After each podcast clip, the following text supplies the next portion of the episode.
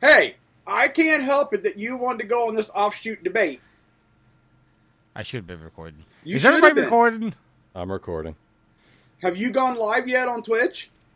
We've been live for 12 minutes already, Oh, but so you nobody can- can hear us talking. J- Oh, they just can't as hear us reminder, talking? everyone, No. make We're sure still on the your intro screen. make sure that your master volume is not so loud that your headphone audio bleeds into the microphones.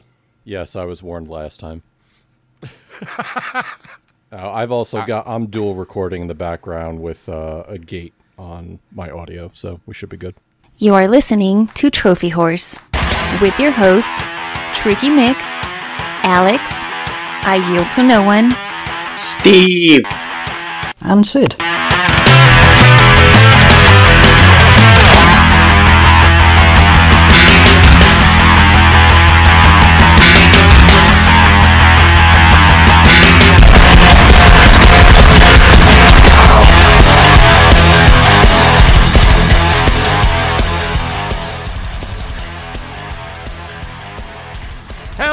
And welcome to Trophy Horse. This is episode 533. I'm your host, Tricky Mick. Alongside with me, the man, the myth, the legend, and the guy who doesn't know how to work his PlayStation, Alex.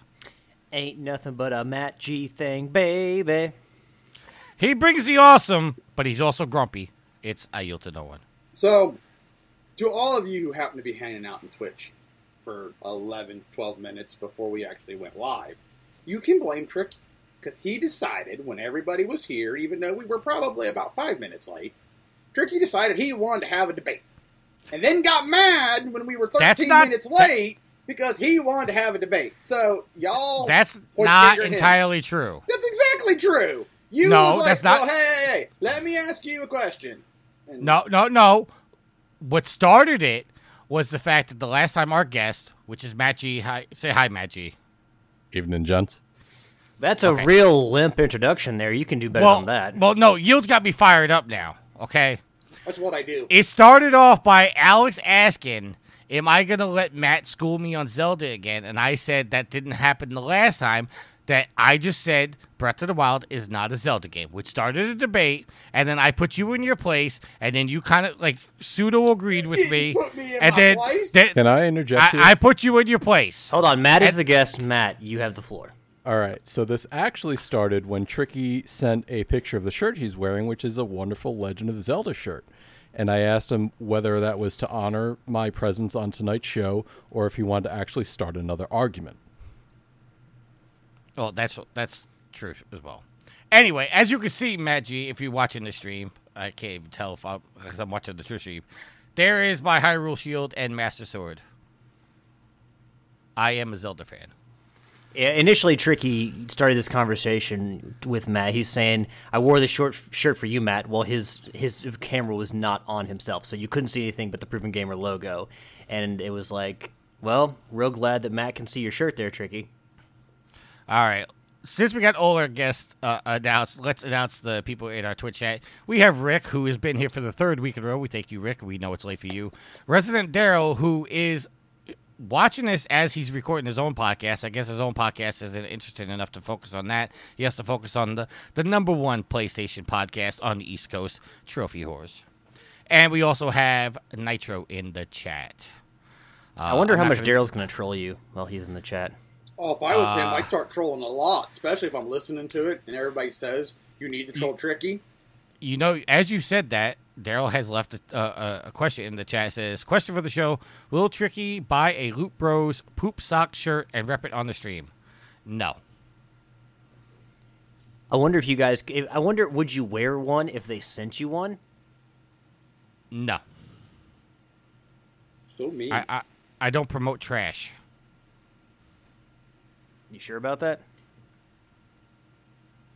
You, No, you're, you the, you're the one to that mean- my. I mean, ba- you you guys are supposed to have you- my back on this, and you constantly put me down. And be like, really? Look, no, no. You talked about how you don't promote trash, but how many times have you named all these radically Ratalaika games on our on our podcast, letting people know where they can go get easy platinum trophies? not to But that's not- mention, not, but to that's mention not that trash. You, not to mention that you also say you work for the sanitation department, which in essence is promoting trash. Mwah, mwah, Yeah, but see, that's the thing is Tricky doesn't do actually any of the the hard work these days. He just sits in the office. Well, that's true, Right. but he's still technically an employee. I don't sit in the office anymore. I, I promoted myself. I'm back behind the truck. You You, mean promoted you were like. I'm bored because I can't. What, what was the story now? They cut off the internet connection, or you can't connect to the internet to play PlayStation anymore. Is that why you did it? Yeah, I have no more internet at work, so I can't play PlayStation at work anymore. Is that actually why? is that actually why you decided to go back into the truck? Yes. That's great. I could have told you you wouldn't have liked office work, Tricky. Oh, I'm I'm actually more destined for office work. No, the reason I went behind the truck is because uh, I make extra money doing what I do now. I make an extra hundred and seventeen dollars a day. How how much more do you need to do nothing? Well, no, I actually do work now, but I get done with my Oh, job. okay. But I get done with my job in five hours, so I still have three hours a day to play video games. Oh, your salary, so you get paid no matter what. Yes. All right, let's get on with the show. I lost the agenda because I have so many tabs open. Uh, first, uh, let me just adjust the elephant in the room. Uh, first, I want to thank you, Matt G, for coming on the show on very short notice. Originally, we were supposed to have Andy from Dual Screens on, but Andy, unfortunately, Andy, sweet Andy. No, I'm here this week. unfortunately, A- Andy had uh, something come up last minute and had to uh, reschedule. So I called. Uh, well, I messaged Matt G, and he thankfully was able to get clearance from the wife and was able to join us tonight. So thank you, Matt. Happy to be here and will do everything I can to not be disappointing to everybody. You were disappointing last time. Well, maybe to Alex because he had to edit the show, but we won't go into that. I got no problems with Matt G. I don't know why you're trying to throw me and him under the bus. Well, I was just talking. Never mind. I was. It was an inside joke about his audio last time. I don't, even, I don't even remember. It wasn't. It wasn't too traumatic if there was something wrong with it, or if it was, if, you know, if it. It, it was very traumatic that you actually reminded him before we started the show to make sure he had his stuff right. No, so obviously you did remember. No, see, actually, the reason that I said, "Hey, keep your master volume," like, and it wasn't just to Matt G, to everyone. Hey, make sure everyone's master volume is down so the audio doesn't bleed from your headphones to your microphone. Is because we had that problem last week, and I had to go in and silent. Basically, every moment that Jeff wasn't talking, I had to silence the audio because our audio had bled into his. So that is why I brought it up. Uh, Matt, Rick wants to know: Is that vodka you're drinking? No, no, this is the antithesis of what I am. It's it's smart water. And he also wants to know how many Funkos you have because apparently Oh, he sees your show behind that's you. barely touching what we've got. There's also a whole bunch downstairs. Yeah.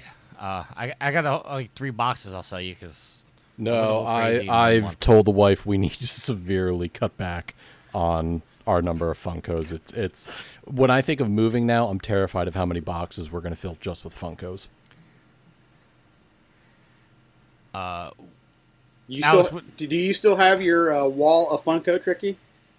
No, they're actually all in boxes. I was trying to remember. Do you? Re- we, I I know when I went through my phase, we we came up with a number. Do you remember the number? Because I think it was like I thought it was around 300. I know that you spent like 500 bucks a pop. you spent 500 bucks a pop at like at one point to get like a shipment of them, but I don't remember Yeah. in toto I- how much you spent. I I think in total I spent anywhere. I I- it's somewhere between a thousand and fifteen hundred dollars in total on pops. Oh wow! See, I've only gross. got like, I've got like 15, and I might. I think I'm gonna get another one. See, I, I still I still never received the Dale and Earnhardt one. Well, I can't help it. You you signed for it. Someone signed for it. Somebody see, did sign for it. I've only got two. One was given to me by Ashley. It's a Ninja Turtles one, Donatello, of course. And the other one I got was from a friend. It was a wedding gift to all the people in his um, in the groom's party. So obviously those two have sentimental value, but they're the only two I have. I did spend three hundred dollars on NECA Teenage Mutant Turtle Teenage Mutant Ninja Turtles figures from the the Turtles and Timeline recently. So you know I I'm, I will spend some money on some action figures. But Matt, when you you said that uh, having to move and thinking about moving all these pops is kind of um, uh, it's burdensome. Well, I just uh, this past weekend they had like some of the Super Mario Lego sets on sale, and I finished off the Luigi's Mansion set, so I've got all three of them now built and everything, and I've got them set up on my desk. But I, you know, as much as like it is how nice it is to display Legos, and how cool they are and like fun they can be to build. You know, you've got the upfront cost, you got the licensing fees, the you got the uh, the Mario tax or the Harry Potter tax or whatever it is for each set. Uh, so not only are they expensive, but also the thought of moving the Luigi's Mansion Legos because it's not like you know a solid thing like you build like an AT-AT or something. You've got like this solid thing you can build move real quick, like easily and quickly. These things are like like little sections like doors and like little set pieces held together by like one little lego brick. So like they're like they're sprawled out. So like moving these things would be a pain in the ass. So like i'm like you know what? I got my luigi's mansion lego set and that's all i ever really want. Because i if we ever have to move i don't want to have to move a you're whole bunch of triggering my nightmare because I've got the Lego Slave One and the Lego Razor Crest because you know I, I love the Mandalorian and, and all things Boba Fett, and I'm just thinking of what it's going to take to pack those and safely get them. But yeah, you have a completely different setup in having to pack up a what's essentially a play set and with a whole bunch of individual parts and pieces that could easily go missing if not wrapped properly.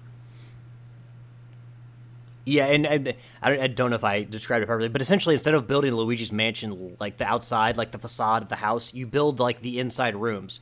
So there's no walls or anything. So all everything is kind of loosely connected together by single Lego bits. So it's nice to display, but at the same time, moving it would be a nightmare. So like now, whenever I buy collectibles, like there's always that thing in my mind. It's like, okay, when I when I have if, if I choose to move anytime soon, am I actually going to want Well- to move this? So I completely understand. Like when you when you and uh, your wife are thinking about, do we want to move all these all these? How many are just going in the not. dumpster or a fire? Um, my biggest thing, though, is I have a uh, pretty extensive Soundwave collection from Transformers. It's all sitting right above me right now. And the amount of packing I'm going to have to do to keep all of that stuff unbroken in transition is making me very nervous. This is a set probably worth a couple, you know, a little probably over a little thousand dollars right now worth of Soundwave figures, and I'm very nervous in having to pack all those and move them. When it comes to stuff you've collected, like what is the biggest collection of stuff you have? Is It's it the pops or is it something Um, else? I'm not sure anybody watching the stream. I'm going to try to do this, but that's the entire set there, Oh, that's so and cool. it's just it's my thing. That's that's the one thing I do.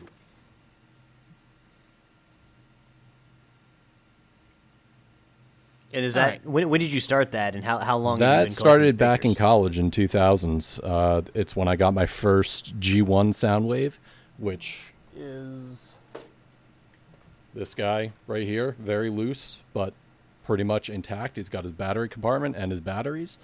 And ever since then, I just began collecting whatever they could. Uh, I even have the 30 1984 Bumblebee movie Soundwave action figure, which was over $300 itself. Uh, my wife is very loving for letting me build my collection like she has. Yeah, that's that is awesome, and and it's good that you probably have focused on one Transformer in particular or one Decepticon because collecting them all would be just ungodly. very much correct. All right, uh, let's move on. Uh, there's a bunch of questions in the chat. I'm not going to get all tricky hates there. conversation. I do not, but I did want to welcome Black Chaos 903, a long time uh, fan of the show. He's been with us since episode one. So welcome to Black Chaos 903 into the Twitch chat. Appreciate you being here. Uh, let's do our updated trophy count. I am level 683, total trophies of 16,758 with 372 platinums. Alex, Wow, you couldn't give me a better introduction as I up some of my number this week. It's fine, Tricky. It's fine. You're jealous of my platinums. I get it. what what is with you being so sensitive today? It's one of those days, man. I'm a sensitive person. Level 460, total trophy count of 8,042, and a platinum count of 127 in 126 games. If you've been doing the math over the weeks, that means I got a new platinum this week. Nobody cares. Al- uh? Everyone cares except for you. Nobody cares. What, what would you do, platinum, Alex? Oh, well, you don't care, so I guess I don't need to tell you. Well, don't tell me. Tell the listeners. I'll tell them what we've been playing. You, uh, hopefully, you give me a better introduction for that. I'm pulling a Lacey Yield. Evans. I want more respect. Yield. Give me your updated trophy count, sir, please. Me? Your name is Yield. Uh huh. I thought you were still yelling at Alex. Oh no. 477 is my level with a trophy count of 8633 and a plat count of 154. And Sid is level 604 with total trophies of 12,734 with 288 platinums. Matt G! Uh, your trophies are not on the screen because you haven't blocked on private for the PlayStation profiles. And there's Uh, a very important something, read sir. for that. Go ahead. I because like everybody else, I get random freaking messages from people and scammers. Hey, hot stuff, you want to play games with us tonight? No, I don't. I don't want to play with anybody. I just want to play my game and leave everybody alone. I am a level 216, uh, total trophy count 216, zero platinums. What are the chances that your level and your trophies are exactly the same? I think I should just retire now and keep it that way. Sounds like a plan. I, you know, I don't get those messages. So, Every so often I do. Uh, That's because even the bots don't want to play the games you play, Tricky. Black Cha- Black Chaos says, please not Lacey Evans.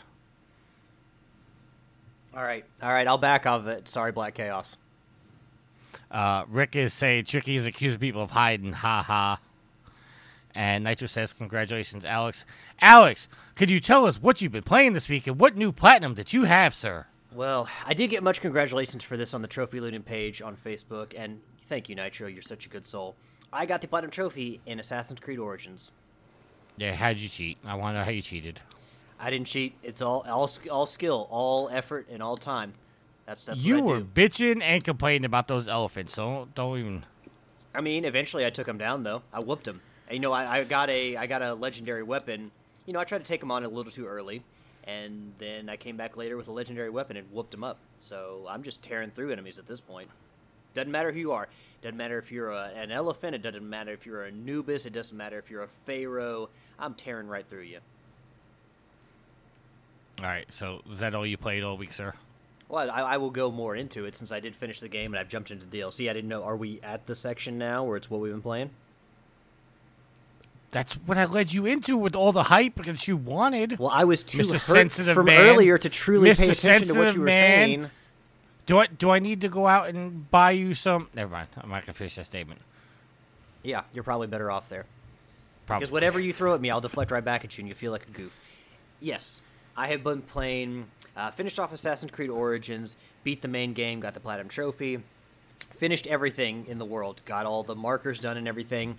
Started the DLCs. Uh, before I get into the DLCs, uh, the end game stuff, the the final mission is uh, like it's very historically like there's a big historic event that happens in the final mission, and I thought it was really cool that they added that into the game and kind of, you know, at the end of the game they kind of start the is when they start like the Assassin's Creed or like when they they start to form that group. You know, Bayek has a little necklace on. It's a little like looks like bird skull, and he puts it in the sand. And then when Aya picks it up, uh, it's like it, it has the little assassin symbol there in the sand that the skull left. But there's a very his, important historical event that they, they put into the end of the game, which is really cool. Uh, and and you know in the on all the assassinations you do on the on the important figures in the game, they use like there's like the use of the feather because obviously with the scales, you know Anubis, the afterlife, and all that, your heart has to be larger than a feather. So in all the assassinations, the uh, the, the people who die, their heart outweighs the feather. So you know they they don't get to pass on into you know the glorious afterlife but they, they incorporate the feather into the deaths of all these people and i thought that was a really cool thing that they did um, but yeah I've, started the dlc the hidden ones finished that. That's more of like a uh, four years after the main story and just kind of talking more about the formation of the assassins and the creed and everything. And it's good. Not quite as interesting as the Pharaoh, uh, the uh, curse of the pharaohs which is the probably one of the coolest dlcs i've ever played. Uh, there's also the discovery tour which basically you go from place to place within the world. You uh, select like a tour to do, and essentially you walk from uh, little highlighted node to highlighted node, and it gives you information on the world of Egypt. It goes, you um, cover all different topics from daily life to the mummies to the the pharaohs to the the pyramids. So it's basically you basically just walk around. There's three t- easy tri- trophies tri- trophies tried ti- trophies tied to it, but it gives you a lot of information on Egypt, and it's it's really cool that they put that into the game because you know more so than just a game experience, this is a learning experience, and they put a ton of effort to it. And you can see that not only in the game and how they recreate everything, but also in the Discovery Tour because you are getting to learn a lot about Egypt. You don't have to do it; it's not part of the main story, but you can do it if you want to. And if you just want to learn about certain aspects of Egypt, you don't want to learn everything, but you want to learn about the, the mummies or something, you can just take those tours individually. So it's, it's a really cool experience just being able to uh, plop you into a certain place in the world and then you just go on a guided tour, stop here and there and listen to, like, uh, you know, a little snippet of audio just like you would in a museum. So super cool. Uh, Curse of the Pharaohs, though, it's, it's kind of what I'm, I'm finishing up now. I've beaten the main story part of it, the main quest line, and now I'm just kind of cleaning up stuff around the world. I I've been really enjoying it.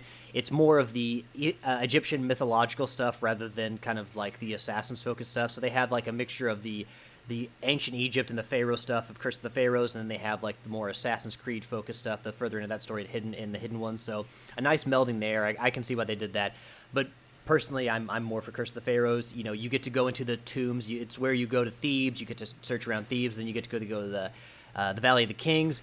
You Get to go into the tombs of all the different pharaohs, and then from there you get to warp. There's like a little uh, kind of bridge where you get to warp into their afterlife, and then you get to fight the pharaohs to send them to you know their their final resting spot. It's all done very well, and as someone who really really likes ancient Egypt, it was it was a cool experience to get to see kind of the depiction of each of the different afterlives fight the pharaohs themselves, you know, as like an enemy within the game and see how they are depicted. So, and of course, you know, within this um, this final DLC, all like the guards and stuff, the Roman guards and whatever, and all of Ptolemy's men are replaced by like Anubis like uh, jackal guards, and then there's giant like mummy guards for like the heavy guards. So, just presentation wise and just all the uh, the effort that went into the Curse of the Pharaohs make it one of the best DLCs I've ever played. To be honest, it's, it's the best part of Assassin's Creed Origins, despite how good the main game was it the, the Curse of the Pharaohs is my favorite part. So I've really been enjoying that. So yeah, I've just been finishing that up, and I got one more trophy to get, and I'll be 100%, and then I'll probably move on to Cuphead uh, Delicious Last Course DLC to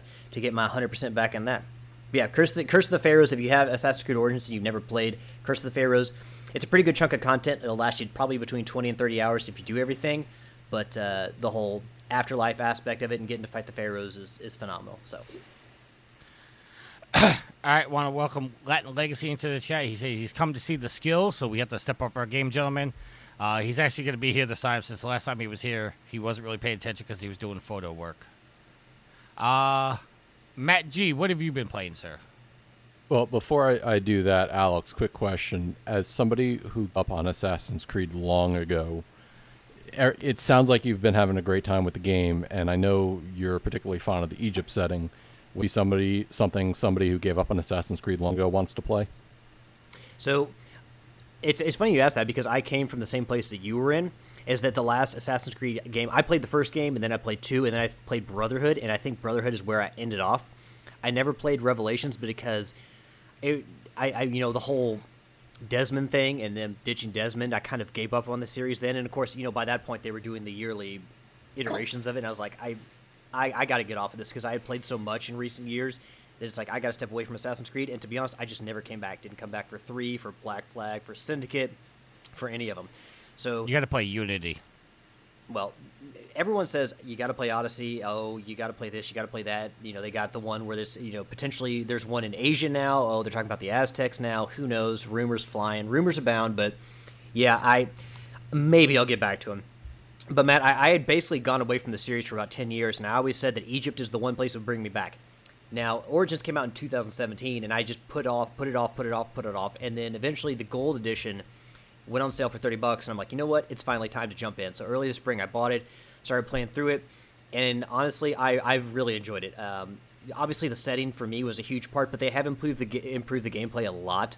So I, I would definitely, if, if you, I would say it's a good uh, place to jump back into the series because again, it is the beginning stories of the Assassin's Creed of the assassins. So there wasn't any like, you know, group of like established group of assassins. You kind of see that happen through the game. So it's kind of the beginning of the story, the very very first game. So if you like Egypt and you want to give Assassin's Creed another shot, I definitely think you could have a good time with it because I, I came from the exact same place as you. Hadn't played the series in a while, and Egypt was the big draw, and I jumped in, and it's going to take you a while. I think all told, before I after finishing the hidden ones and doing the discovery tour and the main game, I was about 75 hours in, and then the the Curse of the Pharaohs is probably taking me maybe 15 to 20 or something like that. So if you want to do everything, it's going to be a big time investment. But the world they've recreated is like it's just one of those worlds you want to go in and you want to take pictures everywhere. So I would say that for me, it was the perfect jumping back end point for the series. Now, when's the next time I play Assassin's Creed game? I don't know because I need a break after playing this game. But I think that if any point you're going to jump back in, this is probably the game. Thanks. I, I have access to it. I just haven't had the motivation because the other ones put me off so thoroughly. I, I, I come back from the first one, the second one. I had access to three, and I, I failed to get into that. But having access to Origin, it, it kind of piques my interest. And hearing you talk about it has brought some enthusiasm back to it. So, so let me ask, like, your expectations of, of a game set in Egypt, Assassin's Creed game. Like, what are some of your expectations you would like to see? I can, if you want, I can kind of tell you whether or not they're in there or not. But um, what what kind of from the other Assassin's Creed kind of pushed you away? And I can kind of d- see if it's part of this game or not. If they because they they revamped the combat system and they kind of saw this game as kind of a, a way to kind of revamp the series and go forward with that. But kind of like, what do you, what put you off, and then like kind of what do you expect when you go to an Assassin's Creed Egypt? So the the first game I got put off by the repetitiveness of the three areas you went to, so I stopped that. Number two, there was there were aspects of exploring that were just annoying to me, and I remember specifically trying to climb something and falling down like three times in a row, and I said, "Up, oh, nope, screw it, I'm done." So to expect something in Egypt, I'm wondering how much the stealth gameplay comes into play, and that's kind of what has me concerned because I look at the setting and I go, there really isn't a lot of space for stealth. So, but obviously, uh, you know better than what I've seen. There is a lot of stealth, I'll tell you that. Now, you're going to get into a lot of fights where it's just one on, like head to head combat. You're going to be taking down groups of enemies, and, you know, stealth will not play a role. But there are large forts in the game, large Roman forts, where you'll be on the outside. You'll go, like, on the, across, like, all around the outside barrier of the wall, and you'll be taking down enemies, and then you'll you'll gradually jump down to the center, and because like there are things within the game, like they have uh, little braziers where, I, I, don't know if I said that right. It's not like a, a bra like uh, bra- braziers or what it basically Bra- brazier. Yeah, it's like a, a, like a lit signal where if the fort's in trouble, they will light it, and then it'll be like a signal, uh, an SOS signal to other people to come help.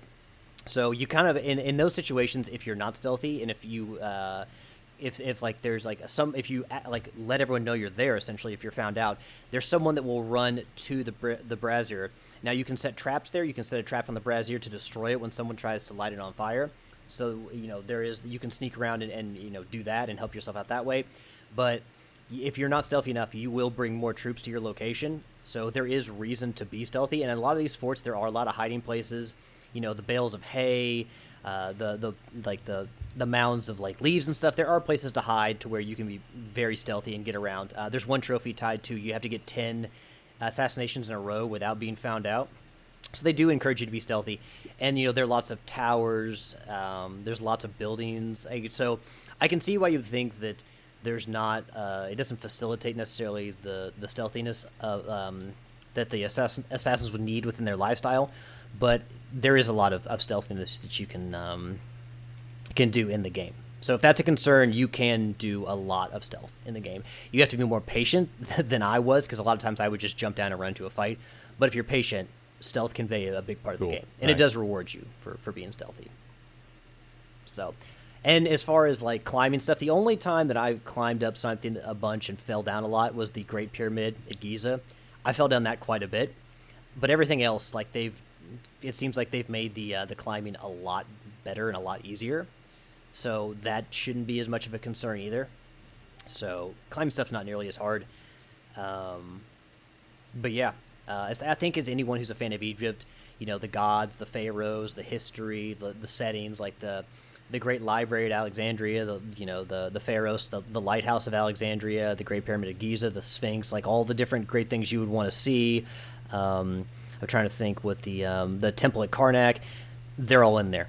So like all the big mainstays in Egypt, you will run across, and you will be able to explore them, and in some cases go inside them, and it's a really cool experience. So, you know, they they not everything in the Assassin's Creed series has been done for the better because I still think that the best presentation and the best assassinations of like the boss characters happens in the very first game, but obviously they had to make um, changes because the game formula in the first game just wasn't that great. So they've definitely made a lot of improvements to make the games a lot more fun, bigger, you know, and you've got a lot more little tasks to do, but it's not as repetitive as that first game. So I definitely think that um, they've you know improved the combat. You know, there's more looting, there's more resource management. The world's bigger. You know, um, there's a lot more mythos to the, especially you know when you pick Egypt and like Greece. There's a lot more mythos and a lot more mythology you can play with there. You know, other than like you know say the Third Crusades or something like that. So, uh, or even like Italy. So uh, personally, I, I think you would really like the game. Um, but yeah, I, I, think that a lot of your concerns, I don't think that they would apply to this game. Now, you may get frustrated here and there, but specifically, I think cool. they've made improvements from those first games that you would still enjoy it, or that it'd be it'd be a good place for you to jump back into the series. All right. Uh, some things from the Twitch chat before we move go back to Matt. I want to thank uh, Redbeard, Redbeard Rick for gifting the sub. Also donate 99 bits. Uh, Daryl wanted to know uh, why is it the co-host of the Loot Brothers Kalai has more platinum trophies in recent weeks than Tricky? That's because I've been playing the Division Two, and I finally got my last trophy. Uh, and also welcome Neon Skull to the chat. Uh, thank you for coming in. Uh, he says hi. All right, so Neon Skull. Say what? Sarcastic game. I, am sorry, I heard Alex and Yield talking at the same time. Yield, what did you say? I said SG represent. Neon Skulls from SG? Yeah. Well, welcome. I, I didn't recognize the name. I apologize. And Alex, what did you say? I was just like, what up, Neon Skull? All right, Matt. You know, I asked you 20 minutes ago what you were playing, but then Alex went on a diatribe about Assassin's Creed. What? So what, what am I? Am I not supposed to answer Matt's question? I could answer. probably do it more succinctly, yes, but I'm trying to answer Matt's question because, like, what am I supposed to do? Be like, I'm not answering that crap. Well, and and to be, and to be honest with you, I think fans enjoy that banter more than some of the other. I, I'm not. I'm not really hating on Alex for doing it. I'm just saying you know. Well, yeah, I'm not yeah, hating yeah, on it, but hating Ashley's hating on it. Uh, but Ashley told me to take it easy on Alex because, to be fair, he hasn't spoken all day because he's been playing Assassin's Creed. Uh, she's also been playing Stray, so we've had our own things to do. Y- yes, uh, she said she's playing Stray. It's a lot of fun. She almost feels like she should buy the game anyway. All right, back to the show. Matt, what have you been playing, sir? So I put some time into the Alex Kidd in Miracle World remake, which brings me right back to my childhood. Uh, it was one of the first platforms I ever played, so there was no way I wasn't picking that game up. I also put some time into Vampire Survivors and a similar game called Project Lazarus, which is they're calling it like a reverse bullet. It's basically just horde mode where you use your left thumbstick, to move your character around, gain XP, and you just auto attack anything around you. Then I also put some time into a game our friend Resident Daryl suggested, which is Shapeshifting Detective, which is kind of like a full motion video game. You play a detective that can change into the people you're talking to to, to garner some extra information. So I'm having a good time with that but the majority of my time has been with the Monster Hunter Rise Sunbreak DLC. That I've probably put mm, close to 60 to 70 hours since it released at the end of June because I'm a huge into Monster Hunter and that game and that DLC has been everything I've wanted out of the latest in the series.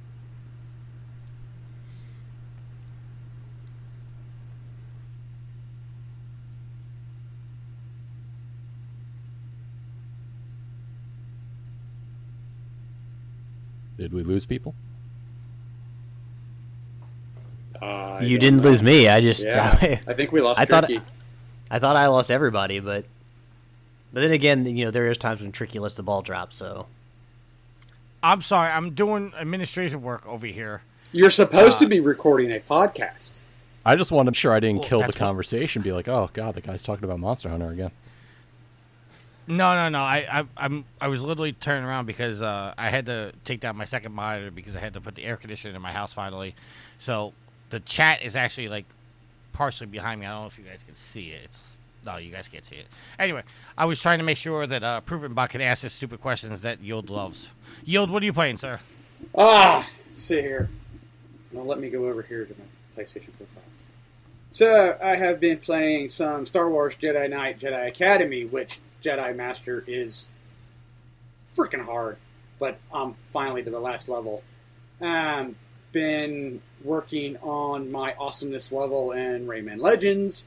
Been playing some World of Warship Legends. Played a little bit of Siphon Filter. Played uh, some Rocket League. Some Deep Rock Galactic. Some Church in the Darkness. And think that might be it this week. All right, and I. It doesn't matter what you're playing. I've been waiting a while to do that. He that. dissed you bad, G. You, you feel better, yield. I do. I've been waiting a while to do that. And you just remembered to do it. No, no, no, no. I've been just kind of waiting for that just moment. This was the moment. All right. Uh. Now, now, yield. Uh, Rick wants to know your thoughts on Siphon Filter. So I forgot that it wasn't a twin stick shooter. That that it was D-pad. So I'm getting myself reacquainted to the fact that I can't. I have to strafe to turn, so to speak. I just can't turn my guy. Um, totally for It's got tank tank controls. you know, in a sense, yes. Okay. Um, I forgot that I had a flashlight, and I was like, "Why is this subway level so hard?" I don't remember it being this difficult. Well, I forgot that I had to go into my uh, weapon wheel, so to speak, and find the flashlight. It won't appear if you try to quick select. So now that I know this, it- it'll be a it'll be a lot easier. I do find it funny that you can stand stand in front of somebody point blank, and they can just be shooting off a shotgun, and it doesn't really hurt. Question. Yeah. Do you, do you how do you remember controlled back in the day? Because when I think of Siphon Filter, I thought of groundbreaking controls. I, I wow, this plays so well and it's so different. And now, like you said, oh my God, wait, I can't do what? Yeah, I, I, I thought the same thing. I was like, I was like, wow, wow, this game. Don't quite remember this game being so blocky. I guess is what I want to say. But I'm like, I don't care. Story's great, and I'm starting. I'm playing it with my thumbstick, and I'm sitting there, and I turn left, and he start or turn right, and he starts strafing right, and I'm like, what the hell? Why why don't you turn? And then I go to the control options, and I'm like. Oh, and it shows a picture of a PlayStation 1 controller, and I'm like, oh, that's right. We didn't have thumbsticks on the PlayStation 1 controller. Wow, I totally forgot how to play this game. I have this. And, and and this is this is only impacted by the fact that every year you want to do a Siphon Filter game, which makes it seem like this is one of your favorite games of all time, and then you forget something as simple as the Well, controls. yeah, but still, it's still my favorite game. I mean, I'm still not, like, hating on it. I was just like, wow, okay. Learning curve. Rick- That's okay. Rick Rick says, "How the fuck did it take so many years to figure out shoulder buttons were for shooting?" I, I have the same problem when I go back to play Tenchu. I go, oh man, I was a master at this in the back in the day. Holy shit, I can't play for anything now. The controls are horrible.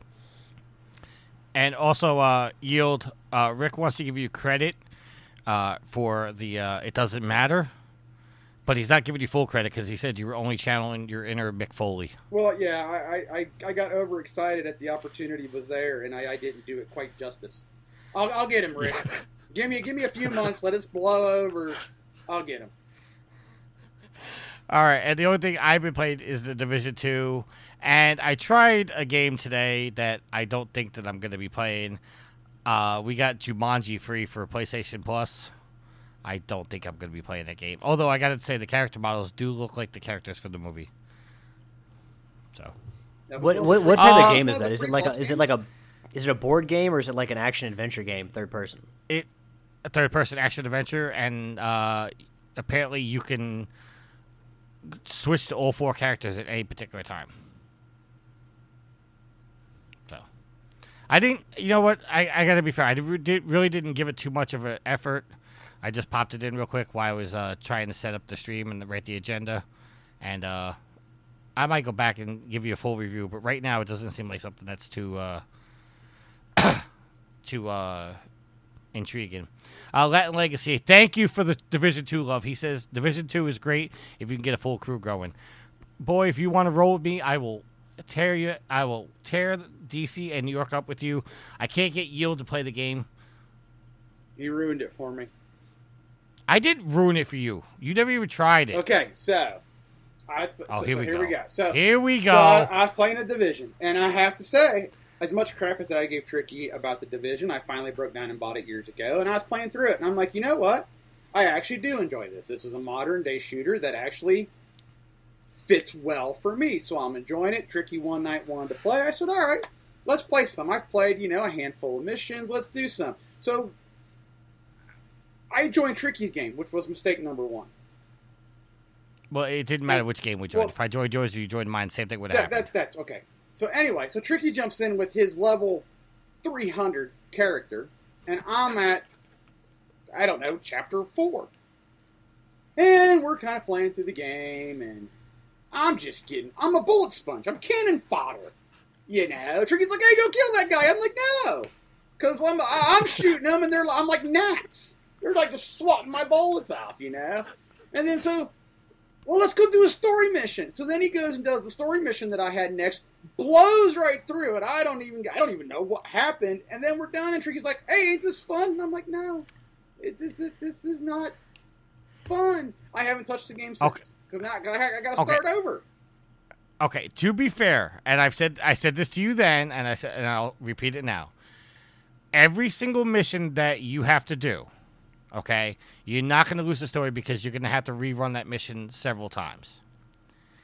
The where I was trying to get you to is I'm trying to get you to level 30, not level 300. level 30, which is where you really start loot collecting. That's where I was trying to get you to go because eventually you have to go through the story missions again anyway. So it's not like you lost the story. You just gotta get through those. I was playing Division Two with Daryl the other night, and I ran him through two missions, and it seems like the balance in, in the Division Two is much better because what they do is, in your case, all the enemies scaled up to my Your level. yeah. in the division two it scales you up to my level. Which that the enemies the enemies and you scale up to my level. So you're not just a hide behind this wall type thing while i do all the work you can actually do some damage yeah. which i think is better Well, that that that would be a lot better.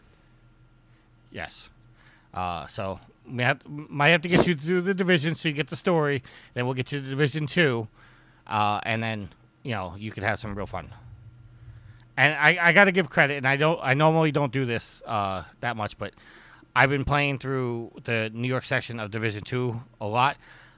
It is absolutely amazing how detailed they made New York, because the the leg the the Warlords of New York expansion pack for the Division Two is based on the Lower East Side of New York City, which is where I work, and I can literally, like, if you tell me we have to go to this place, I I don't even use the in-game navigation anymore because I just run down the street because I know there's a shortcut with an alley that I can get there a lot quicker. Where the shortcut, the the the guidance tells you the main roads to go. Um, Latin Legacy, I don't know how well you know the Lower East Side, but if you play that, um, it, it is absolutely detailed, like down to the Staten Island Ferry. Uh, there's a mission called the Tombs, which is actually uh, uh, it's uh, the jail in the Lower East Side that you know they just call it the jail, and only the locals call it the tomb. So they did that. Uh, you got the two bridges. Um, it it's so detailed, and if anybody ever comes to New York, I can show you like pinpoint. Like you'll see this, and like as you walk in the streets, you'll be like, "Oh shit, this is actually like how detailed it is in the game, down to the grass, down to the construction. It's so it's good." So I mean, to be fair, the division is also made by Ubisoft, correct? yes, And we just and the- we, uh, uh, but we just got talking about talking done about talking or got done talking about them and how much effort they put into Assassin's Creed and trying to make it as realistic as possible and recreate those those worlds and those cities as best they can. So it, it's no surprise that they put actually that much effort into real world places they can actually go and visit and you know recreate that Yeah, from experience. I, don't- I don't know if you guys remember this, but uh, you know, a couple years when uh, the Notre Dame Cathedral caught fire, you know, it was beyond damage. They're actually using Assassin's Creed games to reconstruct it because that's how detailed it was. So I th- I thought that was pretty cool. All right, let's get into our topics because we are 45 minutes into the show. All right. So our first topic that we have coming uh, has made Alex very, very happy. The Teen- Teenage Mutant Ninja Turtles, the Cowabunga Collection, finally has a release date. You'll be able to play all 13 classic games next month. Uh, the game is coming out on August 30th on the PS5, PS4, Xbox One, Series, Xbox Series, the PC, and Nintendo Switch. And like I said, it was being, bringing 13 titles from the franchise's 8-bit and 16-bit days, included beloved staples like Turtles in Time for the Super Nintendo. Uh, do you guys want a refresher on which games are in the Cowabunga collection? I mean, you can go ahead and for, you know for, for people who new listeners to the show or maybe people who hadn't heard about it, go just go ahead rattle them off. There's 13 All right. games I think, so it shouldn't take that long. Yeah, Teenage Mutant Ninja Turtles from the arcade, Teenage Mutant Ninja Turtles, uh, Turtles in Time from the arcade, Teenage Mutant Ninja Turtles from the NES, uh, Turtles 2, the arcade game, NES, Turtles 3, the Manhattan Project, NES, Turtles in Time, which is Turtles 4 for the SNES, uh, Turtles, the Hyperstone Heist from the Genesis, uh, Turtles, Fall of the Foot Clan from the Game Boy, Turtle, Turtles 2, Back from the Sewers from the Game Boy, Turtles 3, Radical Rescue from the Game Boy, Tournament Fighters from the NES, SNES, and Genesis. Those are your 13 games. Yeah, I wonder what the trophy list is going to be like for this. I wonder. I, I mean, I guarantee there's like, hey, you get a bronze trophy for beating each game. But I wonder if there's going to have be any like, hey, speed run this game or you know whatnot. If it's just going to be basically like play through the games and you get the platinum, whatever. But I will be interested to see what this trophy list is like. All right, Matt, you interested in the Cowabunga collection at all? Yeah, of course. I, played many of those games when I was a kid, and I still play some of them now. I mean, I, I every once in a while when I feel like hating myself, I'll go back to the original Teenage Mutant Ninja Turtles on the NES. You know, Matt, you got to think that, that that game in particular will be much easier because there will probably be checkpoints and save points. And I think there's a rewind feature they've announced for the collection. So, like with the Mega Man Legacy collection, like if you fuck up, maybe there's a all right, I'll rewind and you know not bring myself back to life and not die, and then retry it again. Yeah, because that water section is going to be. It, it's one small slip up, and you could at least hopefully go back just a couple seconds and readjust. I, I feel like that section alone is going to be the most used rewind feature. And I assume they mean the one where you have to defuse what the six bombs underwater. Yeah, Underwater. That underwater. sounds about right. I know. Where the, I where the hitboxes on the on the seaweed was like extremely large. I know. I beat the game once and thought I was the shit. So I, I don't think I've ever beat that game. Uh, all right. Oh, before we move on, uh, we didn't talk about this on last week's show, but it was announced that the uh, that Teenage Mutant Turtles: Shredder's Revenge has surpassed very quickly one million in sales. So even even being on Game Pass, they have gone past a million in sales, which bodes well for anybody who wants some kind of extra content beyond the initial release. Well, that's because ninety percent of the people played it on the PlayStation. You you think that that not many people played on the Switch? I don't know. I was just trying to make a dig at the other consoles, Alex. Why why are you trying to facilitate this fanboy war bullshit? Uh, I don't know. Yeah. But let's facilitate. Let's facilitate a, a, a fix. Oh, now you're to running Final away Fantasy from your VII. joke because you got caught with your pants down. Final Fantasy VII Remake players can't it was a claim the bad PlayStation 5 Intergrade bundle via the PlayStation Plus. This is coming from IGN and written by Ryan Leston. Uh, quick fix: a quirk in the PlayStation Store means that those who already own the remake are unable to claim the Final Fantasy VII Remake Intergrade bundle, which has just been added to the PlayStation Plus Extra. Intergrade, the upgraded PS5 version of Remake, includes a new episode intermission, a spin-off story that features Yuffie as a playable character.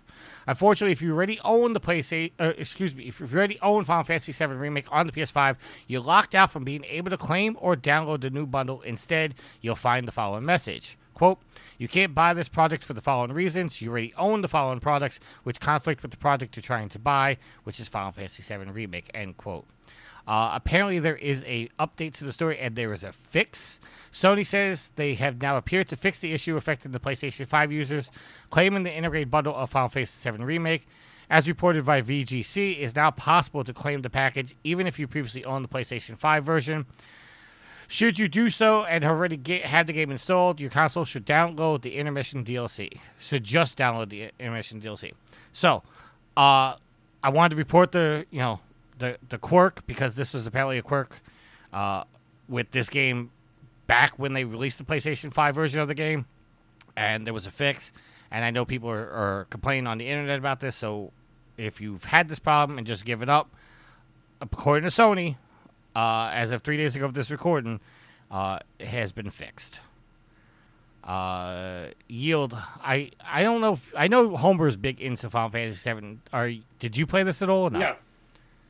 No, I try. Oh, you I, go I, I to. try to because I like the. I played some of the Final Fantasies on the SNES and enjoyed them. You, you know, immensely. That that was probably where my uh, JRPG stuff died. I was watching him play uh, Final Fantasy VII on the PS One, and I enjoyed watching him play it. But I was also watching him go into the sub menu, and I forget what they called it. It wasn't the the magic. I don't know if it was magi or whatever, but you know, he was sitting there crafting or rearranging or something, and I'm just like, You mean mana?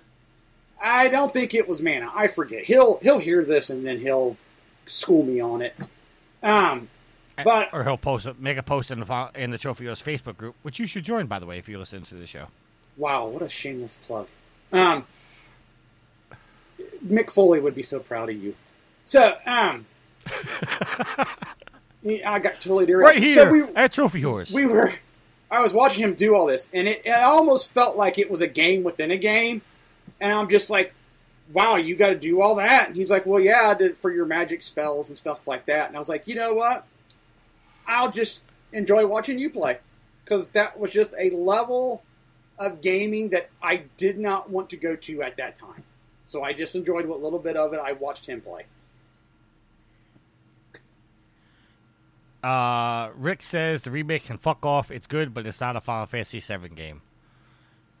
I uh, that, I have heard my not, brothers we're not going to go down that path. Well, no, no. I, I've heard my brother say that that it's just it doesn't have the same feels or something like that. But yeah, he's not overly. Isn't it basically either. the same as that game, Huh? just with better graphics and better controls?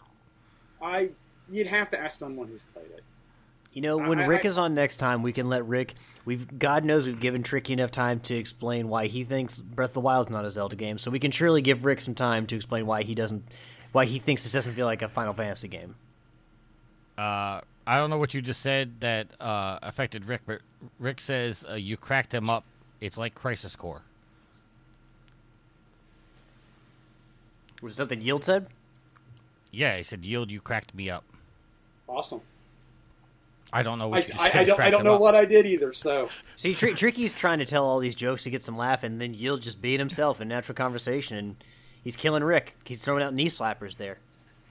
Coming from Kat Bailey over at IGN, The Last of Us remake permadeath mode has been revealed alongside a host of other improvements. Uh, Yield, I know you're not a big fan of this, but I wish you would go watch the video that shows the update in graphics because it's absolutely astonishing. Well, I'm sure it is, but this, like I said, this is quickly becoming Grand Theft Auto, Skyrim. Insert game that we're going to put on every generation of console. All right, But so I will say update- that when this comes to PlayStation Plus, I will probably pick it up because now I don't have to get finally get my platinum in Last of Us because now I don't have to go through the multiplayer. All right. Before we go on with the story, uh, for clarification, Latin Legacy says the original Final Fantasy VII wasn't even that good. Damn thing needed like 20 side games just to make sense of the damn story. And Rick says what made you crack up is your uh, Mick Foley references, the cheap plugs. Yeah. Right here So. in Louisville, Kentucky. Uh, Latin Legacy says it was okay due to the depth and great soundtrack. All right, back to The Last of Us. Uh, in the wake of the reveal of The Last of Us Part 1, a full remake of the original 2012 release for PlayStation 3, there were plenty of questions about how much would actually change, but based on a new video released by Naughty Dog, which I want you to go watch, Yield, uh, the answer is plenty. The Last of Us director Neil Druckmann, among those taking center stage to outline some of the biggest enhancements to the beloved classic, from graphical enhancements to improvements to accessibility. The team also outlined a host of new features, which include a new permadeath mode, a speed run mode where players can time their runs, unlockable costumes for Joel and Ellie, an enhanced photo mode, and a model viewer mode. On top of the big changes to AI graphics and controls with aim enhance of The Last of Us at pretty much every level.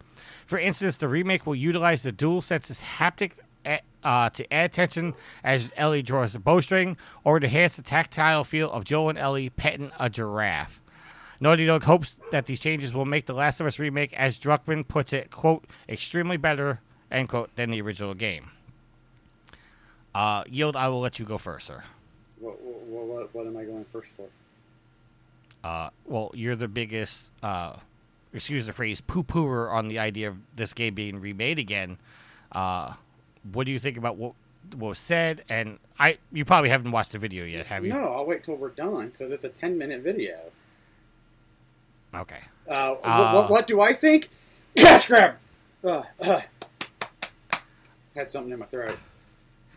Uh, also in the article it says Naughty Dog insists this is not a cash grab. If you have to say it, it probably is. Matt, what, what's your thoughts on this? I'm I'm with Yield on this. This is just so silly that they're re- remaking this so soon. Compare it to what they're doing with Dead Space. Dead Space, at least they're they're doing some major improvements to it because that game came out so long ago. But Last of Us, like it, especially with the Sony tax of being seventy dollars. Sorry, I'm not paying that for a game I played within the last decade.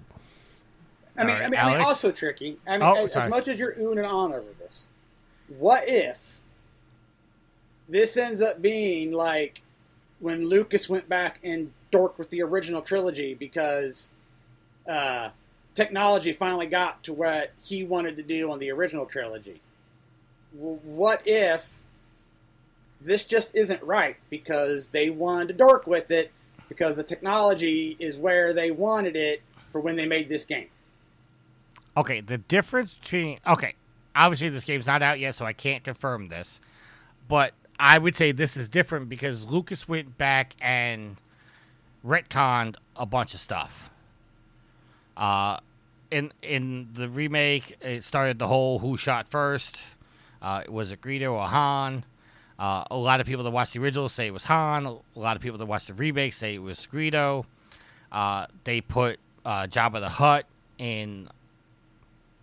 Was it? Yeah. A New Hope. Yeah, Yeah. he was talking to at one of the space ports. He was talking to Han Solo, and Han Solo was explaining to him that you know it's like, oh, I'll pay you. I got you. I got you. Looked terrible. Yeah, it, it looked bad. Uh, the and the worst thing that I think they did was put uh, Hayden Christensen at the end of Jedi to replace the original actor that played Darth Vader. Uh, David- just David to update it Prowse? because it, is that was that was his name? I don't remember his name. His last name was Prowse. I'm pretty sure it's David Prowse. Uh, yeah, but they updated the hol- the the hologram at the end to reflect you know the the prequels. To, to the point where Anakin. Skywalker died, supposedly, to where Darth Vader killed Anakin Skywalker. So when Hayden Christensen was that age, the, the idea was that that's when Anakin died. Yeah. So, but I, from what I hear, they're not changing the story. They're just updating the graphics and the the controls and uh, the visuals and all that stuff. So, I I don't I don't I get your point, but I don't think that's what we have here. Well, neither do I, but I'm just saying there is that possibility. Absolutely, there's that But- possibility. That's all. But guys, guys, you can feel what it feels like to pet a giraffe now. Oh, I know that's what I want to do. That's why I want to rebuy it right there. Listen, I paid my seventy dollars. I pre-ordered this. I will let you guys know how it is. Even though yield, I know when it comes to you, you're not going to care. You're just going to say, You're part of the problem, Tricky. "Absolute." This is my favorite game of all time. So yeah, I'm going to support it. Hey, I, Alex- I, I love it too. I love Uncharted. They can make an Uncharted right now for the five, and I'll be like, ah, I'm not picking it up until it goes to the bargain bin because I've already played it. Alex, what are your thoughts, sir? So, I mean, am I going to spend the money right away to play this? Probably not. Will I pick it up at some point when you know maybe when it's on sale or whatnot, or maybe when it comes to PlayStation Plus? Sure, uh, but you know, contrary to what Matt and Ben think, like I, I don't have a problem with it being made. Again, my stance on this is if you can make money off it and you can pour that money back into the Sony ecosystem, then and and and reinvest in other games you're making and in other studios, go right the hell ahead.